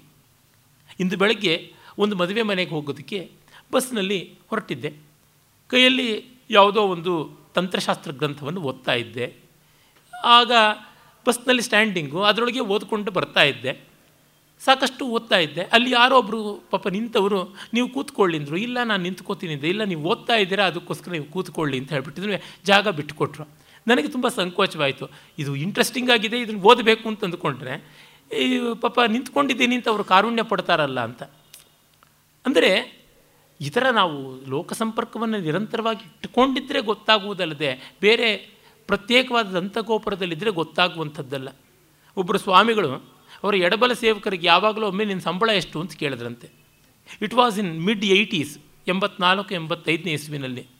ಆಗ ಅವರು, ಏನೋ ನೂರಿಪ್ಪತ್ತು ರೂಪಾಯಿ ಅಂದರೆ ಎಲ್ಲ ಇವನ ಇಷ್ಟೆಲ್ಲ ಕೊಡ್ತಾ ಇರೋನೋ ಸಂಬಳ ಅಂತ. ಎಂಬತ್ತೈದನೇ ಇಸ್ವಿನಲ್ಲಿ ಎಷ್ಟಿತ್ತು ಎಣ್ಣೆ ಬೆಲೆ? ಅಕ್ಕಿ ಬೆಲೆ ಎಷ್ಟಿತ್ತು? ನೂರಿಪ್ಪತ್ತು ರೂಪಾಯಿನಲ್ಲಿ ಒಬ್ಬನ ಮನೆ ನಡೆಯುತ್ತಿದೆಯಾ? ಇವ್ರಿಗೆಲ್ಲ ಗೊತ್ತಾಗಬೇಕು, ಪಾದ ಪೂಜೆ ಅಂತ ಈ ಕಾಲ ಮೇಲೆ ಐದು ಸಾವಿರ, ಆ ಕಾಲ ಮೇಲೆ ಐದು ಸಾವಿರ, ಆ ಕಾಲದಲ್ಲಿ ಇಡೋವಾಗ ಹೇಗೆ ಗೊತ್ತಾಗುತ್ತದೆ? ಹೀಗಾಗಿ ಇವರು ಚಿತ್ತಶುದ್ಧಿ ಅನ್ನೋದಕ್ಕೆ ಮಿಕ್ಕ ಎಲ್ಲ ಸಂಸ್ಕಾರಗಳಿಗಿಂತ ಇದು ದೊಡ್ಡದಾದದ್ದು ಅನ್ನುವಂಥದ್ದನ್ನು ತೋರ್ಪಡಿಸ್ತಾರೆ. ಹಾಗೆ ಅಚ್ಚುಕಟ್ಟಾದ ಭವ್ಯವಾದ ಮಾತುಗಳಿಂದ ನಮ್ಮ ಮನಸ್ಸನ್ನು ಸೆಳೆಯುವಂಥ ಎಷ್ಟೋ ವಿವರಗಳನ್ನು ಅವರು ಕೊಡ್ತಾರೆ. ಒಂದು ಕಡೆ ನೋಡಿ ಅವರು ಹೇಳ್ತಾರೆ, ಬುದ್ಧಿಶಾಸ್ತ್ರ ಇವೆರಡೂ ಅನ್ಯೋನ್ಯ ಅವಶ್ಯಕಗಳು. ಒಂದು ಸಾರ್ಥಕವಾಗಬೇಕಾದರೆ ಅದಕ್ಕೆ ಇನ್ನೊಂದರ ಸಹಕಾರ ಬೇಕು. ಬುದ್ಧಿ ಇಲ್ಲದೆ ಶಾಸ್ತ್ರಕ್ಕೆ ಸರಿಯಾದ ಅರ್ಥ ಆಗುವುದಿಲ್ಲ. ಶಾಸ್ತ್ರವಿಲ್ಲದಿದ್ದಲ್ಲಿ ಬುದ್ಧಿ, ಬುದ್ಧಿಗೆ ಕಾರ್ಯದ್ರವ್ಯವೇ ಇಲ್ಲದೆ ಹೋಗುತ್ತದೆ. ಇಲ್ಲಿ ಪ್ರಸಕ್ತವಾದ ವಿಷಯವು ಇಂದ್ರಿಯಾತೀತವಾದದ್ದು, ಅಲೌಕಿಕವಾದದ್ದು. ಅದು ಲೋಕಕ್ಕೆ ಬೋಧಿಸಬೇಕಾದರೆ ಕೆಲವು ಮೂಲ ಸೂಚನೆಗಳಾದರೂ ಬೇಕಾಗುತ್ತದೆ. ಮನೆಯ ಕಟ್ಟಡಕ್ಕೆ ತಳಪಾಯ, ಹೇಗೋ ಹಾಗೆ ಭಗವದ್ ವಿಷಯಕ್ಕೆ ವೇದ ಹಾಗೆ ಅಂತ ಹೇಳ್ತಾ, ಹಾಗೆಂದು ಹೀಗೆ ಶಾಸ್ತ್ರವಾಕ್ಯವೂ ಪುರುಷ ವಿವೇಕವೂ ಪರಸ್ಪರ ಸಹಕಾರಿಗಳು. ಆದರೆ ಒಂದು ಎಚ್ಚರಿಕೆಯ ಮಾತು ಇಲ್ಲಿ ಅವಶ್ಯ. ಸಂಸ್ಕೃತ ಭಾಷೆಯಲ್ಲಿ ಶ್ಲೋಕ ರೂಪದಲ್ಲಿ ಹೇಳುವುದೆಲ್ಲ ಶಾಸ್ತ್ರವೆಂದು ಭಾವಿಸಬೇಕಾಗಿಲ್ಲ. ಭಾವಿಸಬಾರದು. ಯಾವುದು ಮಹರ್ಷಿ ವಚನವೆಂದು ಅನುಚಾನವಾಗಿ ಬಂದಿದೆಯೋ ಅದು ಮಾತ್ರ ಶಾಸ್ತ್ರ. ಮಿಕ್ಕವಕ್ಕೆ ಆ ಪ್ರಮಾಣ ಗೌರವವಿಲ್ಲ. ಅಂತ ಕೇವಲ ಶಾಸ್ತ್ರಮಾಶ್ರಿತ್ಯ ನ ಕರ್ತವ್ಯ ವಿನಿಶ್ಚಯ ಯುಕ್ತಿಹೀನ ವಿಚಾರೇತು ಧರ್ಮಹಾನಿ ಪ್ರಜಾಯತೆ ಎನ್ನುವ ಮನುವಾಕ್ಯವನ್ನು ಅವರು ಉಲ್ಲೇಖಿಸಿ, ತಸ್ಮಾತ್ ಶಾಸ್ತ್ರ ಪ್ರಮಾಣಂತೆ ಕಾರ್ಯಕಾರಿ ವಿನಿಶ್ಚಯೇ ಅನ್ನುವ ಆ ಗೀತಾವಾಕ್ಯದ ಒಕ್ಕಣೆಯನ್ನು ವಿಮರ್ಶನೆ ಮಾಡ್ತಾರೆ. ಹೀಗೆ ಒಂದೊಂದು ಅಂಶದಲ್ಲಿಯೂ ತುಂಬ ಪಾರದರ್ಶಕವಾಗಿರುವಂಥದ್ದು ನಮಗೆ ಗೊತ್ತಾಗುತ್ತದೆ. ಅದೇ ರೀತಿ ಈ ವರ್ಣ, ಜಾತಿ ಇತ್ಯಾದಿಗಳ ವಿವೇಕವನ್ನು ತೆಗೆದುಕೊಂಡು ಹೇಳ್ತಾರೆ. ಬ್ರಾಹ್ಮಣ, ಅದಕ್ಕೆ ಏನು ಹೆಗ್ಗಳಿಕೆ ಇದೆಯಾ, ಇಲ್ವಾ, ಆ ರೀತಿ ಬೀಗುವುದು ಯುಕ್ತವಾ, ಅಲ್ವಾ ಅನ್ನುವಂಥದ್ದನ್ನೆಲ್ಲವನ್ನೂ ಕೂಡ ತುಂಬ ಸ್ಪಷ್ಟವಾಗಿ ಹೇಳ್ತಾರೆ. ಕರ್ಮ ಮಾಡಬೇಕು, ಆಗಾಗ ಕರ್ಮದಿಂದ ವಿವರ, ವಿರಮಿಸಬೇಕು, ಕರ್ಮ ಕಂಟಿಕೊಳ್ಳದಿರುವುದು ಬ್ರಾಹ್ಮಣನ ವಿಶೇಷ ಲಕ್ಷಣ. ಡಿಟ್ಯಾಚ್ಮೆಂಟ್ ಆ್ಯಂಡ್ ವಿಡ್ರಾಯಲ್ ಭಗವದ್ವಾಕ್ಯದ ಸಂಗಂತ್ಯಕ್ವ ಎಂಬುದರ ಅಭಿಪ್ರಾಯ ಇದೆ. ಉಪರಮವಿಲ್ಲದ ನಿರಂತರವಾದ ಕಾರ್ಯೋನ್ಮುಖತೆ ರಾಜಸ. ಅದು ಕ್ಷಾತ್ರಗುಣ, ವೈಶ್ಯಗುಣ, ಬ್ರಾಹ್ಮಗುಣ, ಕರ್ತವ್ಯ ಕರ್ಮವಿರುವಲ್ಲಿ ಮಾತ್ರ ಕರ್ಮನಿಷ್ಠವಾಗಿ, ಕರ್ಮಾವಶ್ಯಕತೆ ಇಲ್ಲದ ಎಡೆಯಲ್ಲಿ ಭಗವದ್ಧ್ಯಾನ ನಿಷ್ಠೆ ಎಷ್ಟು ಜನ ಬ್ರಾಹ್ಮಣರು ಅನಿಸ್ಕೊಳ್ಳೋರಿಗಿದೆ ಹೀಗೆ. ಅಂದರೆ ಹೈಪರ್ ಆ್ಯಕ್ಟಿವಿಟಿ ಎನ್ನುವುದು, ಸೆನ್ಸ್ ಆಫ್ ಅಚೀವ್ಮೆಂಟ್ನ ಹಿಂದೆಯೇ ಓಡುವಂಥದ್ದು ಬ್ರಾಹ್ಮ ಲಕ್ಷಣ ಅಲ್ಲ. Sense of duty and sense of detachment sense of contemplation and sense of contentment ಇದು ಬ್ರಹ್ಮದ ಲಕ್ಷಣ ಅನ್ನುವುದನ್ನು ಅದೆಷ್ಟು ಸೊಗಸಾಗಿ, ಚೆನ್ನಾಗಿ ತಂದು ಕೊಟ್ಟುಬಿಡ್ತಾರೆ. ಹೀಗಾಗಿ ನಾವು ನೋಡ್ತೀವಿ, ಈ ತುಂಬ ಚರ್ಚಾಸ್ಪದವಾದ ವಿಷಯಗಳು ಅನ್ನೋದ್ರೊಳಗೂ ಕೂಡ ಅವರು ತುಂಬ ತಾಳ್ಮೆಯನ್ನು, ಸಮಾಧಾನವನ್ನು ಇಟ್ಟುಕೊಂಡಿರ್ತಾರೆ. ಇದು ಬಹಳ ದೊಡ್ಡದಾದದ್ದು ಅಂತ ಅನಿಸುತ್ತದೆ. ಯಾಕೆಂದರೆ ಡಿ ವಿ ಜಿಯವರು ಯಾವುದನ್ನು ಒಂದು ಆತುರದಲ್ಲಿ ಹೇಸ್ಟ್ ಅಂತೀವಲ್ಲ, ಅದರಲ್ಲಿ ಮಾಡ್ತಕ್ಕಂಥದ್ದಲ್ಲ. ಎಲ್ಲವನ್ನೂ ಅವರು ಶಾಂತ ಸ್ಥಿಮಿತ ಬುದ್ಧಿಯಿಂದ ನೋಡ್ತಾರೆ. ಆ ಕಾರಣದಿಂದಲೇ ಎಷ್ಟೋ ಜನ ರ್ಯಾಡಿಕಲ್ ಅಂತ ಏನು ಭಾವಿಸ್ತಾರೆ, ಅವ್ರಿಗೆ ಇಷ್ಟವಾಗೋದಿಲ್ಲ. ಆದರೆ ಏನು ಮಾಡೋಣ, ಪ್ರಪಂಚ ತಾಳ್ಮೆಗೆ ಇರತಕ್ಕಂಥದ್ದು, ತಿತಿಕ್ಷೆಗೆ ಇರತಕ್ಕಂಥದ್ದು ಮತ್ತು ಯಾವ ವಿಷಯದಲ್ಲೂ ಅಲ್ಲ. ಈ ರೀತಿಯಲ್ಲಿ ಪುಟ ಪುಟದಲ್ಲಿಯೂ ಬಂಗಾರದ ಬೆಳೆಯನ್ನು ಬೆಳೆದಿರ್ತಕ್ಕಂಥ ಡಿ ವಿ ಜಿಯವರ ಜೀವನ ಧರ್ಮ ಯೋಗ ನಿಜವಾಗಿ ಒಂದು ರಸಯೋಗ ಅಂತಂದರೆ ಖಂಡಿತ ಖಂಡಿತ ಅಲ್ಪದ ಮಾತು ಅಂತ ಹೇಳಬೇಕು. ಆ ಬಗೆಯಲ್ಲಿ ನಾವು ಕಾಣಬೇಕು. ನೋಡಿ, ಒಂದು ಕಡೆ ಅವರು ಹೇಳ್ತಾರೆ, ಪದೇ ಪದೇ ಗ್ರಂಥದ ಆಲೋಡನೆ ಆಗುತ್ತಿರಬೇಕು. ಆಲೋಡನೆ ಎಂದರೆ ಕಲಕುವುದು ಸ್ಟಿರಿಂಗ್. ಗ್ರಂಥ ವಾಕ್ಯಾರ್ಥದಿಂದ ಮನಸ್ಸನ್ನು ಕಲಕಿ ನೋಡಬೇಕು. ಮನಸ್ಸಿನಿಂದ ಗ್ರಂಥ ವಾಕ್ಯಾರ್ಥವನ್ನು ಕಲಕಿ ನೋಡಬೇಕು. ಅಂದರೆ introspecting the work and introspecting the mind stirring the book by virtue of its intellect and stirring is intellect by virtue of the text ಈ ರೀತಿಯಾಗಿ ನಡೆಯಬೇಕು. ಹಾಗೆ ಪುನಃ ಪುನಃ ಮಥನ ಮನನ ಮಾಡಿಕೊಳ್ಳುತ್ತಿದ್ದರೆ ವಿಷಯ ನಮ್ಮ ಸ್ವಾಧೀನಕ್ಕೆ ಬಂದೀತೆ ಹೊರತು ಒಂದೆರಡು ಬಾರಿ ಅಕ್ಷರ ಪರಿಚಯ ಮಾಡಿಕೊಂಡ ಮಾತ್ರದಿಂದ ನಾವು ವಿಷಯಾಧಿಕಾರಿಗಳಾಗಲಾರೆವು ಅಂತನ್ನುವಂಥದ್ದು. ಯಾಕೆಂದರೆ ಅರ್ಜುನ ಮತ್ತೆ ಮತ್ತೆ ಕೇಳ್ತಾನಲ್ಲ, ಅದಕ್ಕೇನು, ಇದಕ್ಕೇನು? ಅಂತನ್ನುವಂಥದ್ದು ಅದು.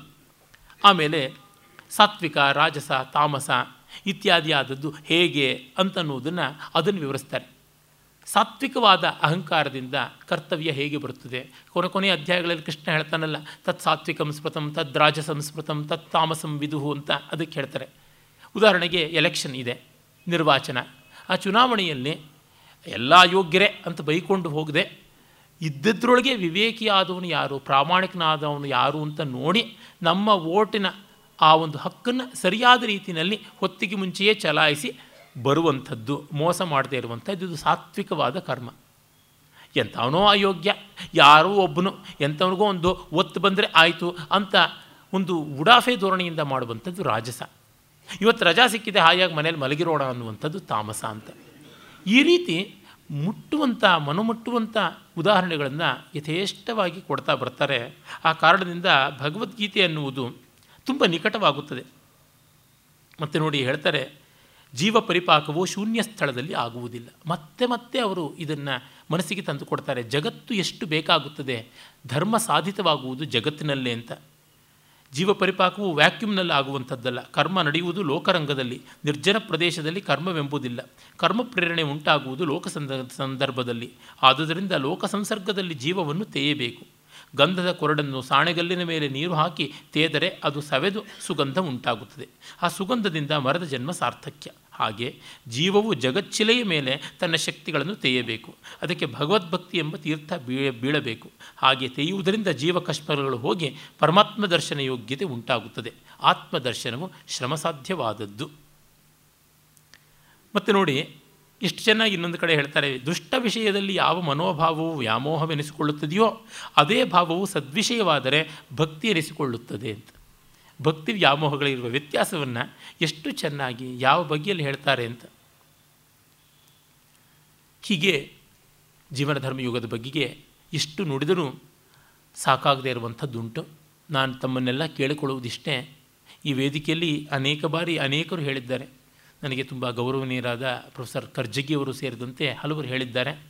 ಆದರೂ ಗ್ರಂಥವನ್ನು ನೋಡುವುದು ಅದರದೇ ಆದಂಥ ವಿಶೇಷ. ಅದು ಒಂದು ಕಾವ್ಯ, ಒಂದು ಶಾಸ್ತ್ರ ಆಗಿದೆ.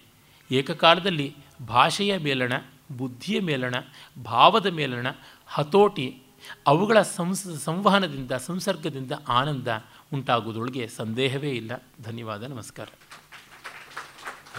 ನಾಳೆ ಗುರುವಾರ ಸಂಜೆ ಹಿಂದೂಸ್ತಾನಿ ಶಾಸ್ತ್ರೀಯ ಸಂಗೀತ. ಪಂಡಿತ್ ಸುಂದರ್ನಾಥ್ ಅವರಿಂದ ಸಿತಾರ್ ವಾದನ ಡಾಕ್ಟರ್ ರವೀಂದ್ರ ಕಾಟೋಟಿ ಅವರಿಂದ ಸಮಯ ಚಕ್ರ ಪ್ರಾತ್ಯಕ್ಷಿಕೆ, ನಾಳೆ ಸಂಜೆ ಆರೂವರೆಗೆ. ಭಗವದ್ಗೀತಾ ತಾತ್ಪರ್ಯದ ಬಗ್ಗೆ ಬಹಳ ಮನೋಜ್ಞವಾಗಿ ಪರಿಚಯ ಮಾಡಿಕೊಟ್ಟಿದ್ದಾರೆ ಶತಾವಧಾನಿ ಡಾಕ್ಟರ್ ಗಣೇಶ್. ಆ ಗ್ರಂಥದ ರಚನೆ, ಶೈಲಿ, ನುಡಿಗಟ್ಟು ಅದರ ವೈಶಿಷ್ಟ್ಯಗಳು, ಅದರ ಸಾಂದರ್ಭಿಕತೆ ಎಲ್ಲವನ್ನು ಬಹಳ ಮನೋಹರವಾಗಿ ನಮಗೆ ಪರಿಚಯ ಮಾಡಿಕೊಟ್ಟಿದ್ದಾರೆ. ಒಂದು ಎತ್ತಿ ಕಾಣೋದು ಅಂತ ಹೇಳಿದ್ರೆ, ಈ ಎಷ್ಟು ಅನೇಕ ಸಂತೋಷಗಳು ಸಾಮೂಹಿಕವಾಗಿರ್ತವೆ. Bhagavad Gita it addresses each of us individually ನಮ್ಮ ಒಬ್ಬ, ಒಬ್ಬೊಬ್ಬರನ್ನು ವೈಯಕ್ತಿಕವಾಗಿ ಸಂಬೋಧಿಸಿ ಅದು ನಮಗೆ ಮಾರ್ಗದರ್ಶನ ಮಾಡುವಂಥ ಒಂದು ಅಪೂರ್ವವಾದ ಗ್ರಂಥ. ಇದು ಎದ್ದು ಕಾಣುತ್ತೆ. ಇದು ಎಲ್ಲರ ಅನುಭವ ಕೂಡ ಆಗಿದೆ. ಒಂದು ಸಣ್ಣ ಉದಾಹರಣೆ ಕೊಡ್ಬೋದಾದರೆ, ಈಗ ಒಂದು ಹತ್ತು ವರ್ಷ ಹಿಂದೆ ಸಯೀದ್ ನಖ್ವಿ ಅಂತ ಪ್ರಸಿದ್ಧ ಅಂಕಣಕಾರರು, ಅವರು ಟರ್ಕಿಗೆ ಹೋಗಿದ್ದರು ಅಲ್ಲಿಯ ಪ್ರಧಾನಿಯ ಭೇಟಿ ಆಯಿತು ಅಲ್ಲಿಯ ಪ್ರಧಾನಿ ಬುಲೆಂಟ್ ಅಂತ, ಆತ ಒಂದು ನೋಟ್ಬುಕ್ನಲ್ಲಿ ಭಗವದ್ಗೀತೆಯ ಅನೇಕ ನೂರಾರು ಪದ್ಯಗಳನ್ನು ಅಲ್ಲಿಯ ಭಾಷೆಗೆ ಅನುವಾದ ಮಾಡ್ಕೊಂಡು ಇಟ್ಕೊಂಡಿದ್ದ ಆ ಮುಸ್ಲಿಂ ಮುಸ್ಲಿಂ ದೇಶದ ಮುಸ್ಲಿಂ ಪ್ರಧಾನಿ ಭಗವದ್ಗೀತೆಯ ಮಾತುಗಳನ್ನು ಅನುವಾದ ಮಾಡ್ಕೊಂಡು ಥರ ಸೈದ್ ನಕ್ವಿಗೆ ಆಶ್ಚರ್ಯ ಆಯಿತು. ಏನು ಅಂತ ಕೇಳಿದ್ರೆ ಇಲ್ಲ ನನಗೆ, ನನ್ನ ಮನಸ್ಸಿಗೆ ಆತಂಕ ಒದಗಿದಾಗಲೆಲ್ಲನೂ ಇದರಿಂದ ನನಗೆ ಪರಿಹಾರ ಸಿಕ್ಕಿದೆ. ಎಷ್ಟೋ ಯುದ್ಧ ಸನ್ನಿವೇಶಗಳಲ್ಲೂ ಕೂಡ ನನಗೆ ಇದರಿಂದ ಮಾರ್ಗದರ್ಶನ ಸಿಕ್ಕಿದೆ. ಆದ್ದರಿಂದ ನನ್ನ ಉಪಯೋಗಕ್ಕೋಸ್ಕರ ನಾನು ಇದನ್ನು ಪುರಸತ್ತಾದಾಗೆಲ್ಲ ಅನುವಾದ ಮಾಡಿಕೊಂಡಿರ್ತೀನಿ ಅಂತ ಆತ ಹೇಳ್ದ. ಆತ ಸುಸಂಸ್ಕೃತ ವ್ಯಕ್ತಿ, ರವೀಂದ್ರನಾಥ್ ಟ್ಯಾಗೋರ ಗೀತಾಂಜಲಿಯನ್ನು ಅಲ್ಲಿ ಭಾಷೆಗೆ ಅನುವಾದ ಮಾಡಿ ಪ್ರಕಟ ಮಾಡಿದ್ದಾನೆ. ಹೀಗೆ ಇದು ಎಲ್ಲ ದೃಷ್ಟಿಯಿಂದ ಆದರಣೀಯವಾದ ಒಂದು ಅಪೂರ್ವವಾದ ವಾಂಗ್ಮಯ. ಅದಕ್ಕೆ ವಾರಸುದಾರರಾದ ನಾವು ಧನ್ಯರು ಅಂತ ಅಂದ್ಕೊಳ್ಬೇಕು. ಅದನ್ನು ನಮಗೆ ಇನ್ನಷ್ಟು ಆತ್ಮೀಯವಾಗಿಸಿದ್ದಾರೆ ಡಿ ವಿ ಜಿ ಅವರು. ಹೀಗೆ ಅದನ್ನು ಸ್ವಲ್ಪ ಸಾಹಿತ್ಯ ಸಂಸ್ಕಾರ ಇದ್ದವರು ಕೂಡ ಬಹಳ ಸುಲಭವಾಗಿ ಗ್ರಹಿಸಬಹುದಾದ ಶೈಲಿಯಲ್ಲಿ ಇದೆ. ಇದರಲ್ಲಿ ಶಾಸ್ತ್ರೀಯದ ಜಟಿಲತೆ, ಎಲ್ಲ ವಿಷಯದ ಸ್ಪಷ್ಟತೆ ಇದೆ. ಹೀಗೆ ಡಿ ವಿ ಜಿಯವರು ಸಮಾಜಕ್ಕೆ ಬೇಕಾದ ವಿಷಯ ಅಂತ ತಮಗೆ ಅನ್ನಿಸಿದ್ದನ್ನು ಎಷ್ಟು ರೀತಿಗಳಲ್ಲಿ ಬಡಿಸಿದ್ದಾರೆ ಅನ್ನೋದು ಬಹಳ ಆಶ್ಚರ್ಯ ತರುತ್ತೆ. ಗದ್ಯದಲ್ಲಿ ಹೇಳಿದ್ದಾರೆ, ಪದ್ಯದಲ್ಲಿ ಹೇಳಿದ್ದಾರೆ ಗೇಯ ಕೃತಿಯಲ್ಲಿ ಹೇಳಿದ್ದಾರೆ, ನಾಟಕದಲ್ಲಿ ಹೇಳಿದ್ದಾರೆ. ಹೀಗೆ ಎಷ್ಟು ರೀತಿಯಲ್ಲಿ ಸಾಧ್ಯವೋ ಅಷ್ಟು ರೀತಿಗಳಲ್ಲಿ ನಮ್ಮ ಆಧಾರ ಮೌಲ್ಯಗಳನ್ನು ಕೊಟ್ಟು ಡಿ ವಿ ಜಿಯವರು ತುಂಬ ಉಪಕಾರ ಮಾಡಿದ್ದಾರೆ. ಇನ್ನು ಎಷ್ಟು ವರ್ಷ ಕಳೆದರೂ ಅವರ ಅವರು ಬಿಟ್ಟು ಹೋಗಿರುವ ಅವರ ವಾಂಗ್ಮಯ ನಮಗೆ ಬೆಂಗಾವಲಾಗಿ ಇರುತ್ತೆ. ಅಂಥವರ ಪುಣ್ಯಸ್ಮರಣೆ ಇವತ್ತು ನಡೆದಿದೆ. ಈ ಉಪಕಾರಕ್ಕೋಸ್ಕರ ಶತಾವಧಾನಿ ಡಾಕ್ಟರ್ ರಾ. ಗಣೇಶ್ ಅವರಿಗೆ ತಮ್ಮೆಲ್ಲರ ಪರವಾಗಿ, ಗೋಖಲೆ ಸಂಸ್ಥೆಯ ಪರವಾಗಿ ವಂದನೆಗಳನ್ನು ಸಲ್ಲಿಸ್ತಾ ಇದ್ದೇನೆ. ಕಾರ್ಯಕ್ರಮದ ನಂತರ ಪ್ರಸಾದದ ವಿತರಣೆ ವ್ಯವಸ್ಥೆ ಇದೆ.